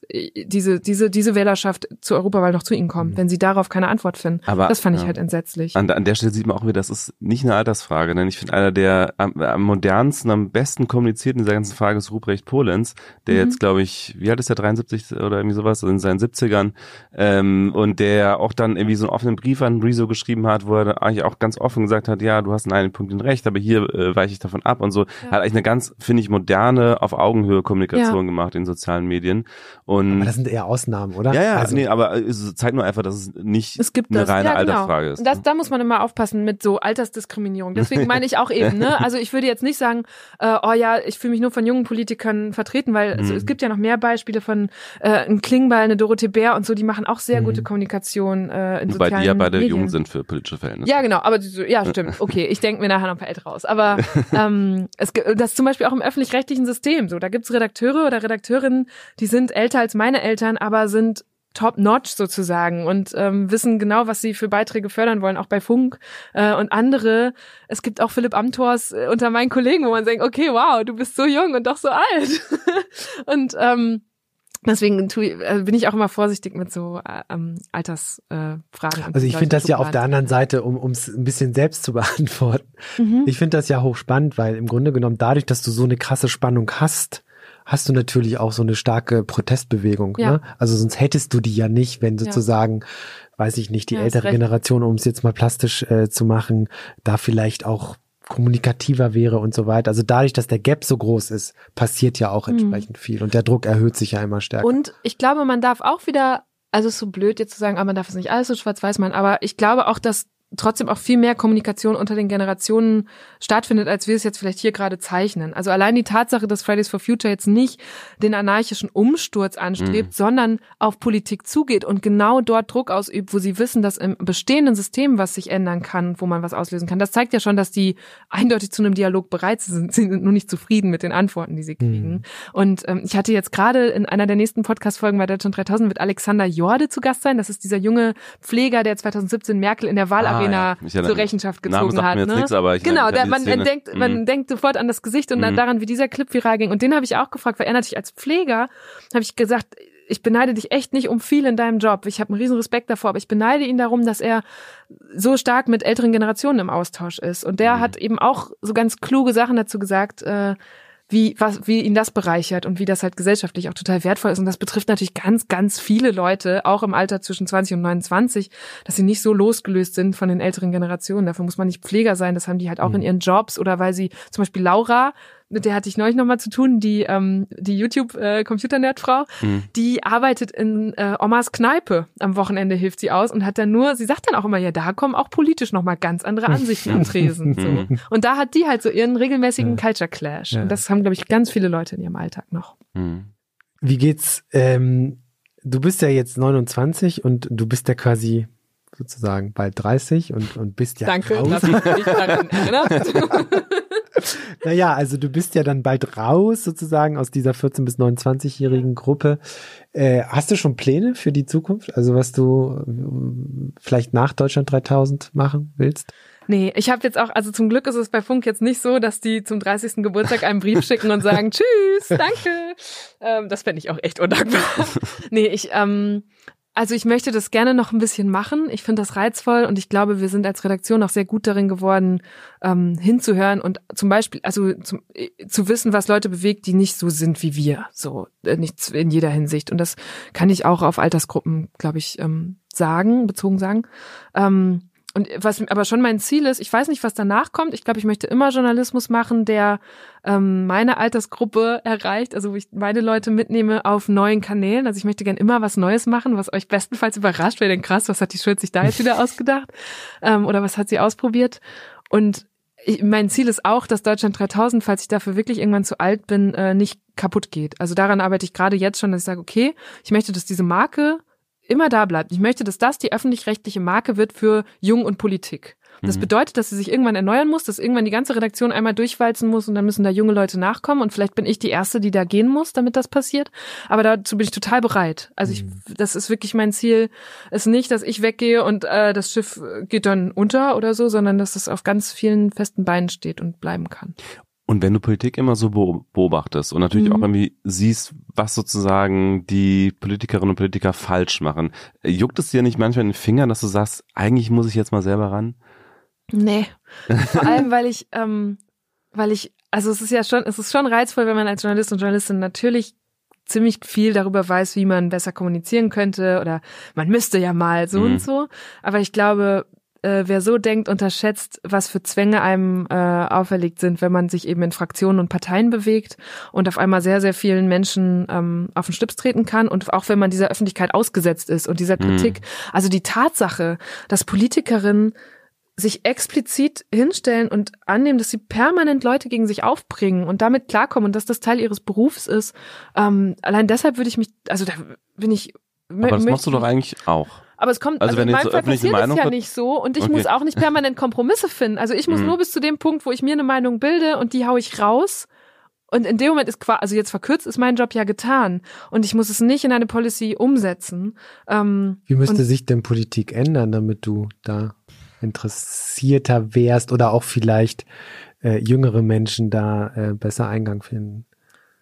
Wie gesagt, ich weiß nicht, ob das was, ob, ob jetzt alle jungen Menschen so ticken wie ich, glaube ich gar nicht. Ich glaube, es gibt Leute, die so einen ganz, ganz starken Antrieb haben, äh, in Politik zu gehen, um da einen Unterschied zu machen. Und es gibt Leute, die anders angetrieben sind. Ich bin angetrieben darin, Sachen zu lernen und das, was ich gelernt habe, zu teilen und äh, mit und irgendwie geil aufzubereiten und kreativ umzusetzen. Das ist so mein tiefer Antrieb. Aber es kann ja auch Politik sein, ne? Also das ist ja, das wäre dann vielleicht eine besonders moderne Form der Politik.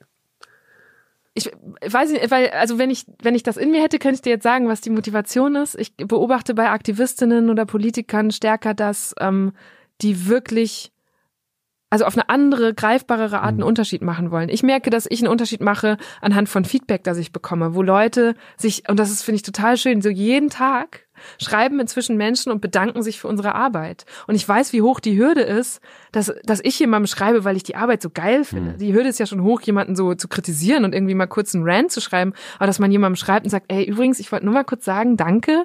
Und dass das gerade jeden Tag passiert, also das passiert Politikern, glaube ich, nicht unbedingt. Und das finde ich schon sehr schön. So. Ja, ja. Ach, ich glaube, das kann Politikern auch passieren. Also äh, kommt ein bisschen drauf an, nicht wie in jeder so, Phase wie so wirken. So, ja. Momentan glaube ich nicht so. Ja. Und das ist ja auch gefährlich. Also ich will das auch nicht, aber als Politiker sollte man auch nicht darauf abzielen, jedem zu gefallen. So, das ist mhm. ne, und das, also ich habe sehr, sehr großen Respekt vor diesem Beruf und ähm, und also ganz allein so die Arbeitsbedingungen, dass du ständig abends ähm, arbeitest. Also es ist auch, als wenn ich jetzt, ich würde schon irgendwann gerne Mutter sein, auch nicht so leicht vereinbar einfach. Aber glaubst du nicht, dass Politik sich insgesamt einfach verändern muss, ein Stück weit, um anders zu funktionieren, um die Herausforderungen, die wir heute haben, äh, anzugehen und vielleicht auch mehr als dieses immer nur Schritt für Schritt, mhm. äh, was wir eigentlich heute sehen, was wir eigentlich sehen, seitdem wir die Große Koalition haben? Ja, das muss sie bestimmt. Ich habe jetzt noch nicht das Modell schon irgendwo anders gesehen, wo es besser läuft. Also eine Sache, wo ich mal, das war, ich, was ich mal gemacht habe, ist äh, rund um die ähm, um die Wahl und um dann die die verschiedenen Koalitionsverhandlungen, die es da gab, habe ich mal oben in dieses Internet reingeworfen, den Gedanken von der Minderheitsregierung. Ich fand, wenn man das damals durchgedacht hat, das war echt reizvoll eigentlich. Mhm. Ich habe gesagt, ey, immer Mehrheiten ja. zu suchen. So, ja, genau, das eine, ne? Und ich habe gedacht, dass, also ich weiß es gar nicht mehr, es gab damals noch mehr Argumente, die fallen mir gerade nicht mehr alle ein, aber die Vorstellung, es war irgendwie, die erste Koalitionsverhandlung war geplatzt, die zweite mögliche Koalition sah jetzt nicht besonders attraktiv aus. Dann habe ich gesagt, warum? Das funktioniert doch in anderen Ländern zum Teil wirklich gut. Warum machen wir nicht eine Minderheitsregierung? Und dann ist es nämlich auf einmal wieder eine themenorientierte Politik. So, ne? Weil dann muss ich um jedes Thema rum eine Mehrheit finden und es geht nicht mehr so stark um Postengeschacher und um äh, Fraktionszwang und sowas. Ähm, da gibt's auch gute Gegenargumente dagegen. Ist jetzt so blöd, dass ich das gerade noch so rudimentär zusammenfassen kann. Aber Sonst ich sollen fand, die Leute das Video schauen. Ja, genau, die sollen die Videos schauen oder die Twitter-Diskussion nochmal nachlesen. Ähm, das, das, und das ist dann halt so ein klassischer Fall gewesen von, ah ja, da kommen jetzt äh, auf Twitter oder aus Instagram zwei, drei Gegenargumente, die ich auch total einsehe. Aber ich fand's dann trotzdem wertvoll, einmal sich raus zu trauen mit so einer Idee und darüber da einmal zu diskutieren. Hm. Ähm, und bis heute denke ich mir so, ja, lasst uns doch das mal ausprobieren. Das ist halt was, was Deutschland noch überhaupt nicht gelernt hat. Hm. Ähm, und ich würde es gerne mal sehen, weil ich mich frage, ob das zum Beispiel auch im Sinne der Fridays for Future Bewegung dann eine inhaltlichere Politik wäre hm. und vielleicht auch eine mutigere, was die Maßnahmen angeht. Bist du frustriert mit der Politik aktuell? Ja, also ich bin generell kein Mensch, der jetzt so super wütend oder gefrustet ist schnell. Ähm, natürlich finde ich es frustrierend, wie langsam sich bewegt wird, wenn da jetzt so lang schon protestiert wird äh, für härtere Maßnahmen, was Klimawandel angeht und so, und es einfach nichts passiert. Da, also ja, das finde ich total frustrierend und frage mich so, warum bewegt ihr euch nicht schneller? Äh, wir haben die wissenschaftlichen Ergebnisse seit Jahrzehnten. Politiker, warum habt ihr das nicht gesehen oder warum müssen wir euch so sehr drücken, das zu sehen? Ähm, und da gibt es mehrere Themen, wo das so ist. Was sind das außer Klimaschutz?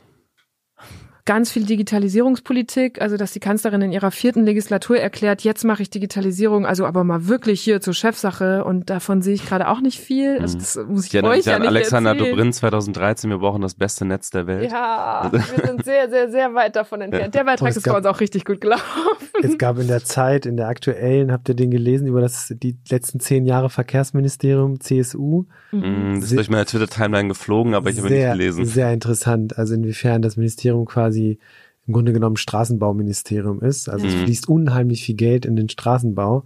Und äh, wenn man da sogar tiefer reinschaut, äh, sind es äh, zufälligerweise manchmal auch eben solche Straßen, die eigentlich gar nicht so viel Sinn ergeben, wirtschaftlich, mhm. äh, die dann aber in dem Wahlkreis Anna bestimmten ja. berühmten äh, Politikerpersönlichkeiten ja, und, sowas und so weiter. Ist halt frustrierend, ne? Und das weil das frustrierend. Auch Verdrossenheit fördert. Ja. Das ist einfach... Aber interessant ist ja auch, wir hatten jetzt äh, in der letzten Ausgabe ein Stück ähm, zu den Artikel dreizehn Demonstrationen und ähm, wie die jungen Menschen sich quasi organisieren und so weiter. Und da hat äh, ist eigentlich sehr klar geworden, dass diese jungen Menschen nicht Politik verdrossen sind, sondern Mm-mm. Politiker verdrossen. Ja, und Parteien verdrossen. Und du hast ja. das ja vor, am Anfang des Gesprächs quasi auch bestätigt. Im Grunde genommen, die sind hochpolitisch. Wahrscheinlich war Absolut. Die Jugend immer schon hochpolitisch und äh, manchmal hat es die Öffentlichkeit nicht so interessiert. Ähm, und jetzt sieht man aber sozusagen, sie ist da, sie ist halt krass öffentlich mhm. auch. Und ähm, aber ich frage mich dann immer, okay, also ähm, auf der einen Seite ist es gut, dass es sozusagen diese Lücke gibt, was ich vorhin meinte. Auf der anderen Seite frage ich mich auch, wie kann Politik funktionieren sozusagen, ähm, um eben jüngere Menschen mit einzubinden, ne? Was ja. vielleicht anders funktioniert als dieses klassische parteipolitische, du willst wiedergewählt werden und so weiter und so fort. Da gibt's ja auch Aber viele ich habe leider auch noch keinen richtig guten Alternativvorschlag zur Parteinendemokratie ja. gehört. Das ist halt nee, nee, also ja, Part- genau. ja, ja, Parteinendemokratie ist ja schon ganz gut, glaube ich, aber wenn man so zum Beispiel so Sachen wie in den U S A finde ich ja gut, dass du zum Beispiel als Präsident nach acht Jahren nicht mehr wiedergewählt werden mhm. kannst, ne? Oder dass man äh, acht Jahre generell gewählt wird. Und dann hast du auch, bist du gar nicht in diesem Trott dieses ständigen Wiederwählens. Weil wenn man nee, so eine. Vier Jahre in den U S A, oder?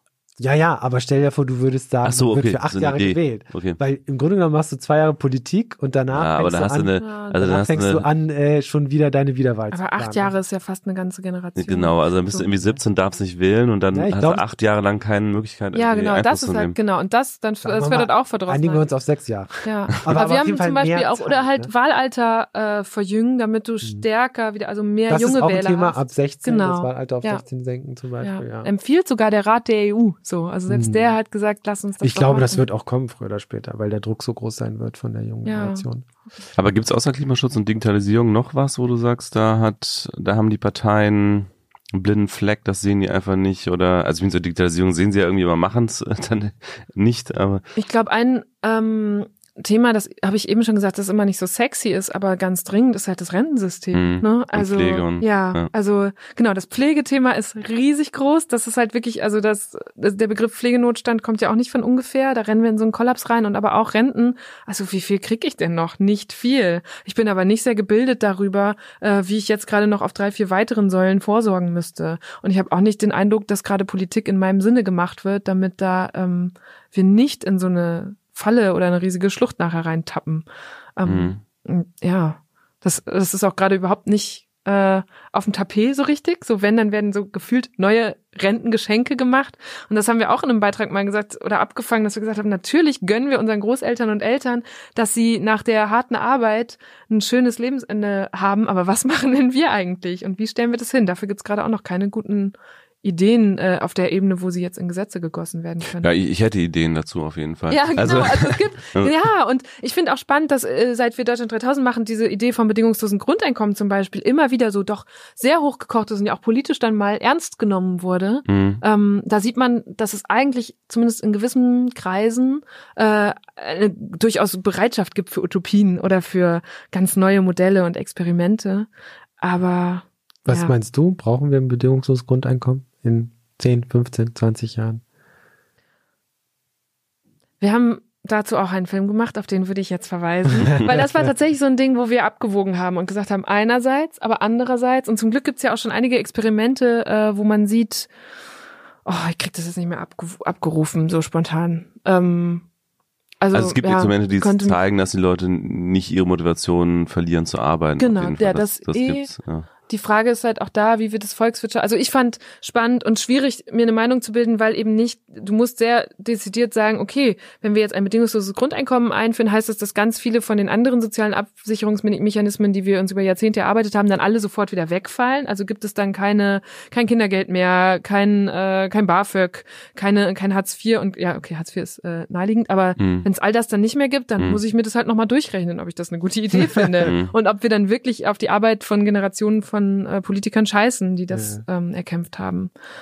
Also ja, guckt euch das Video an und die Diskussion darunter. Eva, du bist ja auch, ähm, um so ein bisschen Schwenk zu machen jetzt von, von der Stunde Politikunterricht, mhm. die wir gerade durch, durch haben. Ähm, du bist ja auch selbst Chefin, oder? Also du leitest eine Redaktion. Äh, ich glaube, in einem äh, Podcast mit Kevin Kühnert hast du gesagt, du bist da auch so reingeworfen mhm. worden, wie Kevin Kühnert ja auch irgendwie reingeworfen worden ist in diese Chefrolle. Und ich habe äh, als Feedback mal zu unserem Podcast gehört, dass unsere Gäste viel zu wenig erzählen, wie sie wirklich arbeiten, mhm. so am Tag. Also wie sieht, mich würde interessieren, wie sieht so ein Alltag bei dir aus? Also was machst du morgens als erstes? Was ist so der Hauptteil deiner Arbeitszeit? Wie organisierst du dich? Vielleicht fangen wir ja. damit an. Also ich habe keinen Alltag in dem Sinne, dass jeder, dass es einen Standardtag gibt. Ich habe so eine Standardwoche. Dadurch, dass wir jetzt, also dass ich so viele Produktionen in der Woche habe mit einem Podcast, der wöchentlich gesendet wird und einem Video, das wöchentlich erscheint, äh, teilt sich das so ein bisschen auf.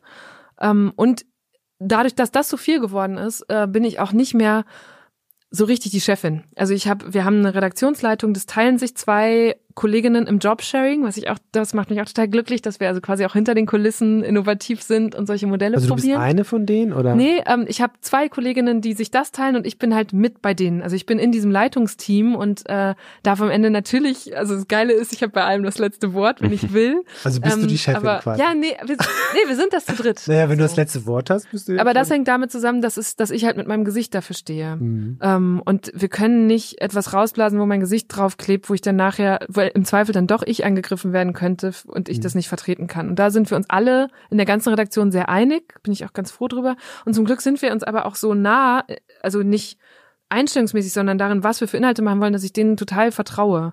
Ähm, das heißt, ich nehme zwar Videos end ab, aber ich weiß auch inzwischen, das habe ich gelernt, wenn ich mal eine Woche ausfalle, geht deshalb nicht die Welt unter, sondern im Gegenteil. Also du kannst loslassen, delegieren und... Ich werde besser. Okay. Aber deswegen, es gibt halt Tage, an denen ich eine Podcast-Aufzeichnung ja. habe und vielleicht in einer ganz anderen Stadt bin, weil ich einen Podcast-Gast besuche. Und dann gibt es Tage, an denen ich äh, einen halben Tag zu Hause Nachvertonung von diesem Podcast mache und dann in unsere Redaktion fahre. Und dann gibt es Tage, an denen ich drehe und mit meinem Team unterwegs bin. Also ich bin mal alleine, mal im Team, ich bin mal im Büro, mal unterwegs. Und das finde ich auch sehr schön, weil genau so wollte ich es immer haben. Das heißt, es gibt nicht so das morgendliche Ritual, was du als erstes machst oder so? Ähm, also was in den letzten Monaten passiert ist, wir haben den, den Podcast Ende April gestartet und das war so ein Ding, wo ich mich selber dabei ertappt habe, an meine Grenzen zu kommen, obwohl ich die eigentlich schon mal ganz gut kennengelernt habe.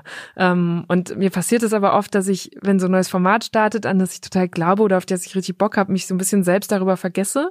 Und das ist mir, das ist mir schon mal zum Start von Deutschland dreitausend passiert. Und was passiert kenn- denn? Ich überarbeite mich komplett äh, und ähm, kann dann irgendwann nicht mehr. Also hast du richtig eine Auszeit genommen am Anfang dann, oder? Ähm, also ja, diese erste Staffel war sehr, sehr intensiv. Das war einfach eine super intensive Entwicklungs- und Findungsphase. Das Team stand noch nicht, die Prozesse standen noch nicht. Und wahrscheinlich können sich damit jetzt auch oder hoffentlich einige identifizieren, die das kennen, dass man irgendwie fünf, sechs Prozesse durchspielen muss, bis man den einen gefunden hat, in dem es dann reibungslos klappt. Und dass man auch Leute sehr früh wieder aus dem Team nehmen muss, weil es dann doch nicht funktioniert. Das sind alles Erfahrungen, die mhm. ich früher gemacht habe, als ich dachte und wollte. Ähm, und das war sehr anstrengend.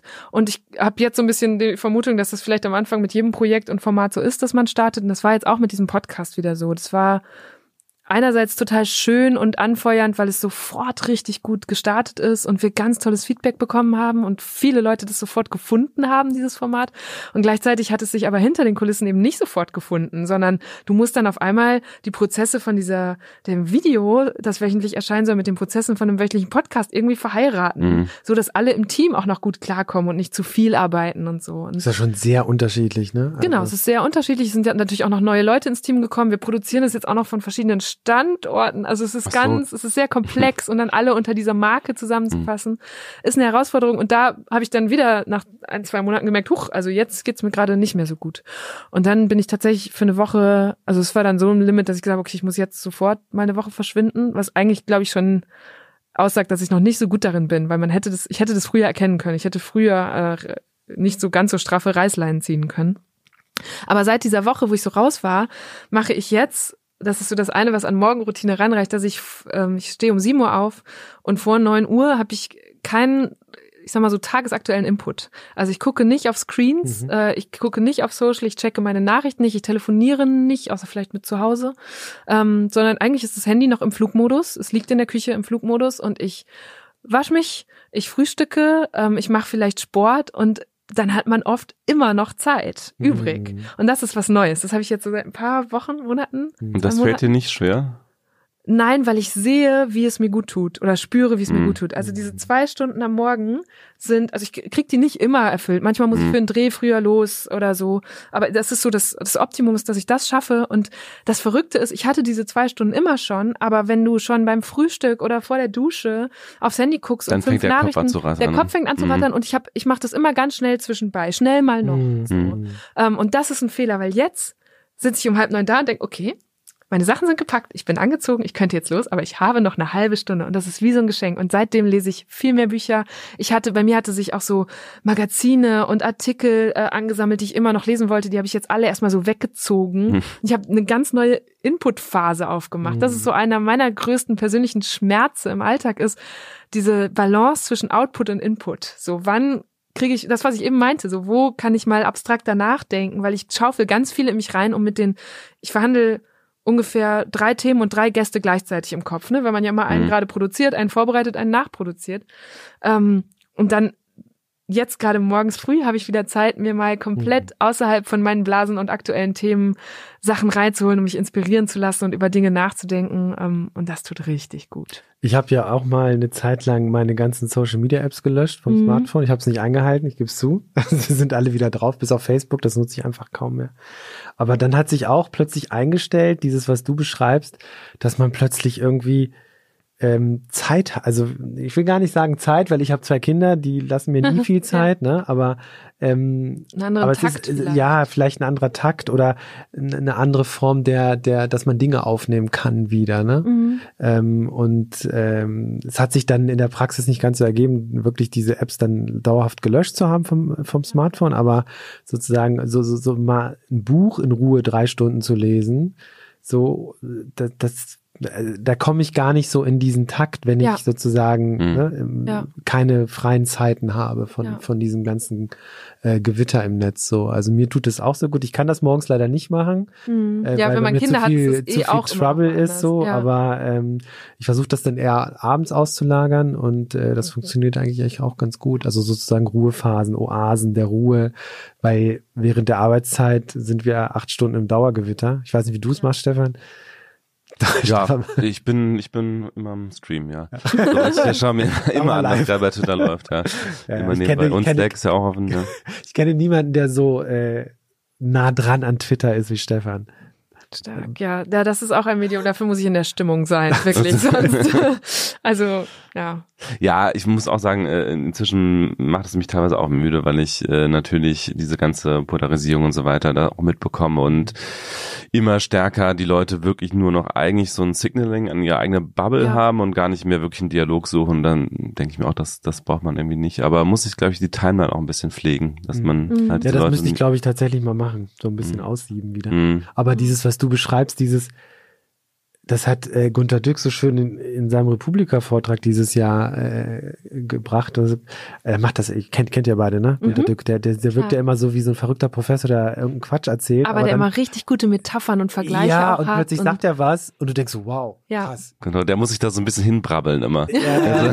Also, ja so den klaren, ja. Da hat er den ganz klaren Satz irgendwie, der wirklich was auf den Punkt bringt. Und das ist dann Fund so, ja. ne? Genau. Und der hat das ganz schön dargestellt, wie das heute ist und das, das passt so gut. So dieses, da sagt jemand was, Was? Und ich muss Buff, jetzt sofort darauf stimmt. antworten, ja. weil es ist meine Pflicht und Verantwortung, genau. darauf zu antworten. Irgendwie haben wir uns diesen Druck aufgebaut. Ja. Ja. Und, und das schaukelt sich immer hoch und das tut meiner Ansicht dem Geist einfach nicht gut. Überhaupt nicht. Und auch nicht dem Ego. Ja. So. Also ich finde, man muss sich ja auch gar nicht, also mir hat diese eine Woche raus sein richtig gut getan, aber das muss es ja gar nicht immer sein. Also man kann das eben auch im Kleinen haben mit diesen zwei Stunden oder mit, also wenn man sich mal wieder bewusst macht, dass wessen Meinungen einem wirklich wichtig sind. Also wenn es mir jetzt drum, ich habe dann zum Beispiel vor diesem Podcast auch nochmal überlegt, also ich habe auch immer so eine kurze Phase, wo ich einmal denke, oh Gott, das ganze Format ist richtig schlecht. Also sie werden es deshalb und deshalb und deshalb verreißen und ne, so wie man einmal kurz vorher überlegt, okay, was kann alles schiefgehen? Und dann habe ich aber gedacht, gut, was, wenn das jetzt wirklich passiert, von wem sind mir denn die Meinung und das Feedback wichtig? Und dann mhm. fällt mir ein, ah, das ist meine Familie, meine Freunde, einige Journalisten oder Mentorinnen oder Vorbilder. Ähm, und solange ich zu denen auch hingehen kann, wenn ich mal verkackt habe, ähm, ist eigentlich alles gut. So, und ähm, ja, das hilft mir dann immer. Hast wenn du ich mal so richtig verkackt im Job? Als Chefin? Ich wählen, weil ich es bestimmt verdrängt. Ja, als Chefin, k- klar. Also, ähm, du Wie hast groß ist ja euer eben, Team? Das hatten wir noch gar nicht gefragt. Mh, wir haben, also man kann das jetzt nach Rollen aufschlüsseln, sind es drei Redakteure und Redakteurinnen und dann eben dieses Community Management, da sitzen zwei, die Podcast äh, hat jetzt auch noch eine Redakteursstelle und dann haben wir immer Praktikanten Volus und eben mhm. die zwei Kolleginnen, die die Redaktion leiten und ein Grafiker und also ein Cutter. Mehr als also es Dutzend ist schon, bestimmt auch bitte? Schon. Mehr als ein Dutzend sind es vermutlich. Ja, ne? Es ist so um, um ein ja. Dutzend. Also wenn alle um den Tisch sitzen, morgen gehen wir abends alle zusammen essen, da wird's noch voller, weil dann auch die Produzentin mitkommt mhm. und so. Ähm, das ist schon cool und manchmal äh, ein bisschen einschüchternd zu sehen, was da passiert und dass die halt alle so alt sind wie wir in der Leitung und das hast du eben gesagt, wir sind da reingeworfen worden. Ich war sechsundzwanzig, als ich auf einmal da dann noch viel mehr Chefin war, weil inzwischen habe ich halt ganz viel abgegeben. Ähm, aber Was war deine Frage? Die, ob, ob du mal richtig verkackt hast. Ach so, verkackt. Ja, und wir haben immer wieder verkackt. Natürlich, weil wir, das weiß unser Team auch. Also wir haben zum Beispiel mal schlecht kommuniziert. Oder wir haben manchmal auch, ich muss immer an de Maizière denken, wie er gesagt hat, die Antwort auf diese Frage würde sie verunsichern. Mhm. Das gibt es ja in der Führungsposition. Also ich habe, ähm, ich wollte immer transparent und wertschätzend mhm. sein. Wertschätzend kriege ich auch hin, aber ich habe dann gelernt, dass es auch zu viel Transparenz gibt in so einer mhm. Führungsposition. Das ist manchmal... Weil es für Unruhe sorgt, oder? Genau, weil es für Unruhe sorgt mhm. oder für Unsicherheit. Mhm. Ähm, Und das haben wir, das mussten wir lernen. Und wir haben Fehler gemacht. Und das Schöne ist dann aber ja, wenn man so früh und mit Gleichaltrigen arbeitet, dass man ähm, hingehen kann und sagen kann, Leute, es tut mir echt leid oder es tut uns richtig leid. Aus diesem und jenem Grund ist uns das so passiert. Wir hatten eigentlich eine gute Intention oder wir hatten zu viel Stress und es ist hinten übergekippt. Und in der Regel gab es dann ganz viel Verständnis dafür. So, ich habe auch schon Situationen gehabt, so eine Mal, wo ich gesagt habe, okay, ich weiß, das war jetzt richtig schlimm und ich habe zu spät gemerkt, dass sich hier was angestaut hat und dann so ein Roast gemacht. Also ich habe gesagt, so, ich sitze jetzt hier, jetzt könnt ihr mir eine Stunde, sagt mir einfach alles, was richtig scheiße lief und ich antworte erstmal gar nicht, weil man dann ja auch schnell in so einen Rechtfertigkeitsreflex kommt. Kam da viel? Ja, aber ganz, auch da wieder, so ganz wertschätzend und sehr persönlich. Also Leute haben, das war ein guter Moment, das ist auch noch gar nicht so lange her, weil es auch rund um diese Podcast-Instagram-Lounge-Phase, es war einfach unheimlich viel. Mhm. Und da habe ich gemerkt, wie leidenschaftlich alle meine Kolleginnen und Kollegen sind und dass denen wirklich wichtig ist, was bei Deutschland dreitausend passiert und wie wir zusammenarbeiten und wie wir uns als Team verhalten und wie ich da drin stecke und so. Und also im Grunde war, lag in der Kritik, ähm, ganz viel Liebe für das Produkt, das wir machen und für die Jobs, die die haben. Mhm. Und das habe ich dann daraus mitgenommen. Auch das hat natürlich wehgetan, das hat natürlich in mir mhm. gearbeitet. Und ich habe dann, nachdem die alle ausgesprochen hatten, versucht zu erklären, wie Sachen entstanden sind und was ich daraus gelernt habe. Und mhm. ich glaube, jetzt machen wir es alle besser. Musstest du mal jemanden feuern? Ja. Und war das schwer für dich? Ja.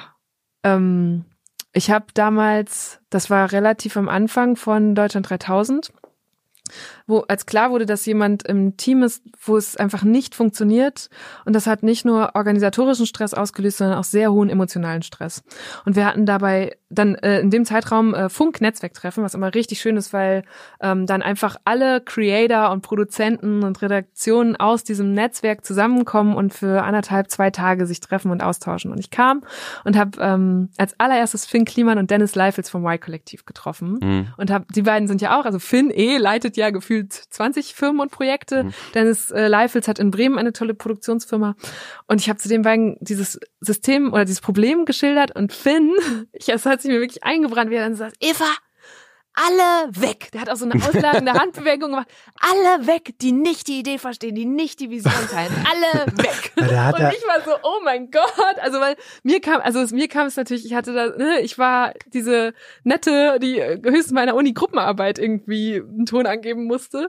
Und dann zu sagen, nee, dieser Mensch muss jetzt aus meinem Team, damit meine Idee und mein Projekt und mein Team ansonsten überleben können, das war schon schwer und Finn hat es mir dann sehr viel leichter gemacht, weil ich gedacht habe, okay, wenn er das sagt, dann, Ach so, dann wird es schon stimmen. Ja, und das Gute war aber, ich bin ja, das muss man auch dazu sagen, also ich, es, es fühlt sich an wie eine Gründung und ich fühle mich auch wie eine Gründerin bei diesem Ding, aber ich hatte nie diese finanzielle Verantwortung, die mhm. damit einhergeht, sondern die liegt bei Produktionsfirmen und insofern war es dann auch ein Gespräch mit dem Produzenten, der dann mir auch den Rücken gestärkt hat und der zum Glück auch möglich gemacht hat, dass diese Person, die aus dem Team dann genommen wurde und Deutschland dreitausend verlassen hat, trotzdem einen anderen Job innerhalb okay. dieser Firma also finden die, die Person wurde nicht arbeitslos, sondern ja. zumindest nicht direkt. Ja. Und, okay. und ähm, macht ihr irgendwas in Richtung Agi- agiles Arbeiten oder Homeoffice hier und da, also diese ganzen neuen mhm. New Work-Themen, ist das bei euch ein Thema? Weil ich stelle mir ja öffentlich-rechtliche Arbeitsstrukturen eher, äh, naja, also nicht ganz so modern vor. Jetzt seid ihr aber ein junges Team. Ähm. Genau, wir sind ein junges Team und noch dazu, das muss man, äh, darf man sich nicht vorstellen, dass wir im Sender sitzen oder jetzt irgendwie beim in Mainz in der Zentrale von Funk, sondern wir sitzen in einer Produktionsfirma, die noch andere Funk- und öffentlich-rechtliche Fernsehformate produziert, aber eben nicht eine, eine furchtbare öffentlich-rechtliche Anstalt, wie sie jetzt vielleicht so klischeemäßig klingt, ist, sondern Berlin, einfach ne? eine junge Firma. Genau, die sitzt in Berlin, Labo M heißen die. Ähm, und ich glaube, dass zum Beispiel, wenn wir von Funk sprechen, da nehme ich wahr, dass die auf jeden Fall auch eine ganz andere Unternehmenskultur haben, ganz anders arbeiten. Zum Beispiel auch, das kommt ja bei uns ganz stark an, eine andere Feedback-Kultur als andere öffentlich-rechtliche Redaktionen. Es ist viel weniger dieses, was ich damals noch in meiner Abschlussarbeit hatte, dieses von oben herab, dieses starke Abhängigkeitsverhältnis, das da einem permanent ins Bewusstsein gerufen wurde, sondern wirklich ein sehr kollaboratives, wir wollen hier gemeinsam geile Inhalte machen. Also das finde ich richtig toll. Nach Thilo Kasper ähm, kam Katrin Firle, die jetzt Deutschland dreitausend betreut, und Stefan Spiegel. Ähm, das sind tolle Leute, mit denen wir sehr, sehr gut zusammenarbeiten können. Und in der Firma, ähm, ich habe neulich mal VOCA, dieser Verein für mhm. Medien- und äh, Journalismuskritik, glaube ich, so heißen sie, ähm, hat jetzt sich zum neuen Förderziel Millennial-Medien erklärt. Also die setzen sich gerade seit zwei Jahren ganz intensiv damit auseinander, wie sie uns fördern können, die eben die Jetzt und Bentos und Funks mhm. ähm, des Journalismus. Und bei denen war ich neulich an so einem Wochenende, wo wir Führungscoaching bekommen haben. Und da war auch so eine einhellige äh, Empfinden von diesen zwölf, dreizehn Leuten, Kolleginnen, die da mit mir waren, dass sie das größtenteils alle nie bekommen. Das heißt, wenn du jetzt sagst, machen wir was mit agilen Methoden, dann denke ich mir so, vielleicht, und ich weiß es noch nicht, weil ich nicht weiß, was agile Führungsmethoden sind. Ähm, und das ist mir dann bewusst geworden, dass dieser Führungscoach hat so ein paar Sachen gesagt, wo ich dachte, ja, stimmt, das machen wir ja schon so, das haben wir uns irgendwie so erarbeitet. Ähm, Aber man nutzt ja. kein System wie Scrum und so weiter. Nee, bisher nicht. Mhm. Aber also ihr könnt gerne mal kommen und das beobachten und mir dann sagen, was wir da richtig oder falsch machen. Ja. Stefan, wir haben was total vergessen. Was denn? Hast du einen Gegenstand mitgehabt? Ah, stimmt. Ja, habe ich tatsächlich. Nein, stimmt. Na, wie machen wir jetzt zum Ende? Ja, ist doch okay. Ist doch okay. Dann musst du mir kurz meinen Rucksack geben. Genau, also ich hatte eine E-Mail bekommen, wo drin stand, bring einen Gegenstand mit, ja, der stimmt, für was Wichtiges stimmt, in deinem stimmt, Leben stimmt. steht. Kur- ja, kurz zur Erklärung. Das ist immer die genau. Eingangsfrage. Das ja. ist eigentlich immer der Einstieg bei uns. Vergessen, ja. Und äh, das nicht, haben wir vergessen. Ich saß heute Morgen, Stichwort Alltag, heute Morgen habe ich Homeoffice gemacht, heute Nachmittag war ich in der Redaktion, saß ich am Schreibtisch und auf meiner Fensterbank liegen ein paar von denen hier. Müsst ihr jetzt sagen, was es ist. Das ist, äh, wie heißt das? eine, eine, eine, eine, ach Gott. Tannenzapfen. Tannenzapfen, ja. Genau, in dem Fall nicht mal eine Tanne, sondern, ähm, oh Gott, ich weiß nicht, ob ich mich strafbar gemacht habe, weil ich das mit nach Hause genommen habe. Das ist aus Yosemite äh, ein Zapfen von einem äh, Mammutbaum. Ah. Und ich habe so ein paar Tannenzapfen ähm, oder Mammutbaumzapfen zu Hause am Schreibtisch liegen von Reisen, die ich gemacht habe, weil ich unheimlich gerne äh, wandere und so in die ah. Natur gehe, in Nationalparks gehe. Mhm. Und der hier erinnert mich aber auch daran, äh, ich habe über Mammutbäume in Yosemite auch eine Instagram-Story gemacht. Und deswegen vereint es so sehr viel von dem, was für mich also wichtig ist. Also deine Social-Media-Aktivitäten und deine... Ja, Natur. Oder genau, also dieses, also es zieht mich immer in die Natur, wenn ich kann, und auch eigentlich so, also ich muss jetzt nicht immer äh, den Langstreckenflug nach Kalifornien machen, sondern auch ja, sehr schnell nach. Direkt wieder ein Shitstorm. Nee, genau. Ja, das ist auch spannend, wie einen so eine Community, sobald du mal aus dem Flugzeug äh, snappst, bist du da direkt dran. Nee, aber ich bin so, also der, wenn ich frei habe, ist so der erste Reflex, nach Österreich zu fahren zum Beispiel, weil ich da wirklich gerne bin und weil mir Berge gut tun, und ich habe am Bodensee studiert, das hat sich einfach total eingeprägt. Ähm, und da war es jetzt so, ich war drei, vier Tage in diesem Nationalpark, und am dritten Tag habe ich halt dann diese Mammutbaumtour gemacht und habe da auch wieder so viel gelernt, dass ich dachte, das wäre jetzt eigentlich eine richtig geile Instagram-Story. Und ich hatte auch Bock, also ich hatte jetzt meine zwei Tage Pause und äh, Digital Detox gehabt und habe dann gedacht, jetzt habe ich auch wieder Lust, kreativ zu werden und die Geschichte dieser Bäume irgendwie mal kurz in so eine Story zu packen. Und dann haben wir nachher alle geschrieben, kannst du nicht mal richtig Urlaub machen, dass du die ganze Zeit auf Social bist? Ich dachte, Leute, wenn ihr wüsstet, wie sehr ich hier gerade im Urlaub bin, weil ich, also für mich war es so ganz schön zu merken, ah, ich bin ein paar Tage richtig runtergefahren, ich habe mich langweilt, und dann geht meine Kreativität wieder an. Mhm. Und dann will ich auch was, was einfach so, die Mammutbäume haben nichts mit Deutschland dreitausend zu tun, obwohl wir haben auch schon was über Forstwirtschaft gemacht tatsächlich. Aber ähm, direkt haben die nichts mit Deutschland dreitausend zu tun, deswegen hat sich das nicht wie Arbeit angefühlt, sondern das war immer schon meine Leidenschaft, sowas kreativ zu verpacken. So. Mhm. Und ja. Aber fehlt das so ein bisschen in unserer Arbeitswelt heute, diese kreativen Pausen, in denen ja auch oft dann Ideen entstehen? Also wie jetzt klingt's, ihr habt ja schon auch sehr ziemlich getaktet, ne? Ihr mhm. seid, müsst jeden Tag irgendwie arbeiten, äh, das ist eine schnelle Produktion hintereinander weg.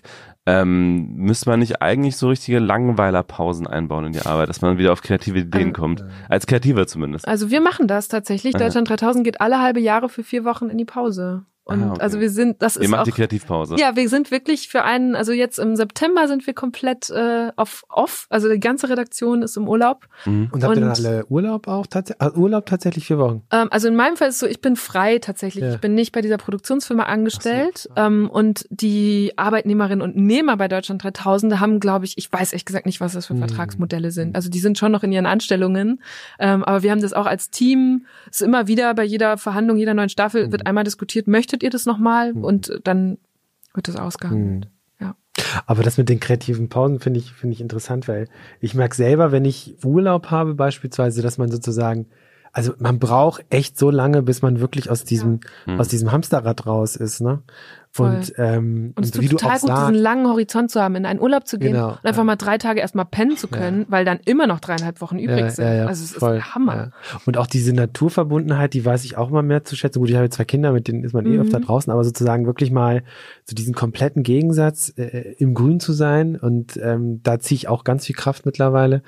Und ähm, wir kaufen uns gerade ganz viel Camping-Equipment ja, und wollen nächstes Jahr Campingurlaub machen und so, weil ich das wirklich zu schätzen gelernt habe. Also je mehr man sozusagen in diesen, nicht nur in dieser Arbeitswelt, sondern auch in einer sehr digitalisierten, technisierten Welt ist, sozusagen, dass man, ähm, ja, dass man diese, diese, diese Naturverbundenheit, dieses Naturgefühl, weil wir ja selbst auch Naturwesen sind, ja. irgendwie, dass man da ganz viel Kraft und Energie draus schöpfen kann. Das ja. ist Das weiß ich auch sehr zu schätzen. Ey, mir tut es halt so leid, weil meine Eltern haben uns schon als Kinder immer in die Berge geschleppt. Also es war immer so dieses Wanderurlaub-Ding, und ich habe es echt gehasst. Also ich war so eine sehr anstrengende Pubertierende, die dann so dahinterher gestapft ist, immer so mit grimmigem Blick und was soll ich jetzt hier? Wie gesagt, ich war ja dann halt auch nicht, wollte zurück an meinen Computer damals oder irgendwie in die Stadt oder in die Kreisstadt, in der ich aufgewachsen bin. Und mein Vater war dann immer so, aber Eva, guck doch mal, die Natur, und hat so diese ausladenden Armbewegungen gemacht, und ich konnte es nicht verstehen.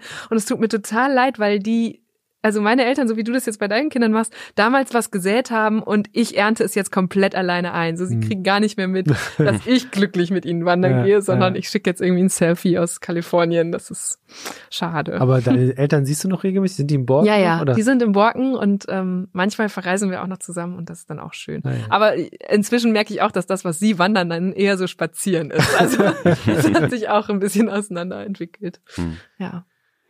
Ja. Du hast im Vorhinein gesagt, du willst auf keinen Fall drei Stunden aufnehmen. Wie lange haben wir jetzt aufgenommen? Wir haben, nee, wir haben nur, nur zwei, also Boah. nicht ganz, weil du gesagt hast, du würdest ja selber nicht drei Stunden äh, nee. zuhören äh, wollen. Aber ich glaube, so langsam äh, können wir schließen. Wir haben zumindest jetzt keine Fragen mehr offen gelassen, von denen, die wir uns vorher ausgedacht haben. Oder willst du noch über irgendwas reden, was wir gar nicht angesprochen haben? Nee, ich finde das super. Ich finde, also wer bis hierhin geschafft hat, hat meinen höchsten Respekt von den Hörerinnen und Hörern. Und wenn ihr so weit geschafft habt, dann könnt ihr jetzt direkt bei Deutschland dreitausend weitermachen. Einfach. Ja, Eva, vielen Dank, dass du da warst. Ja. Danke für die Einladung. Es hat Spaß gemacht. Uns auch. Ciao. Danke. Tschüss. Tschüss.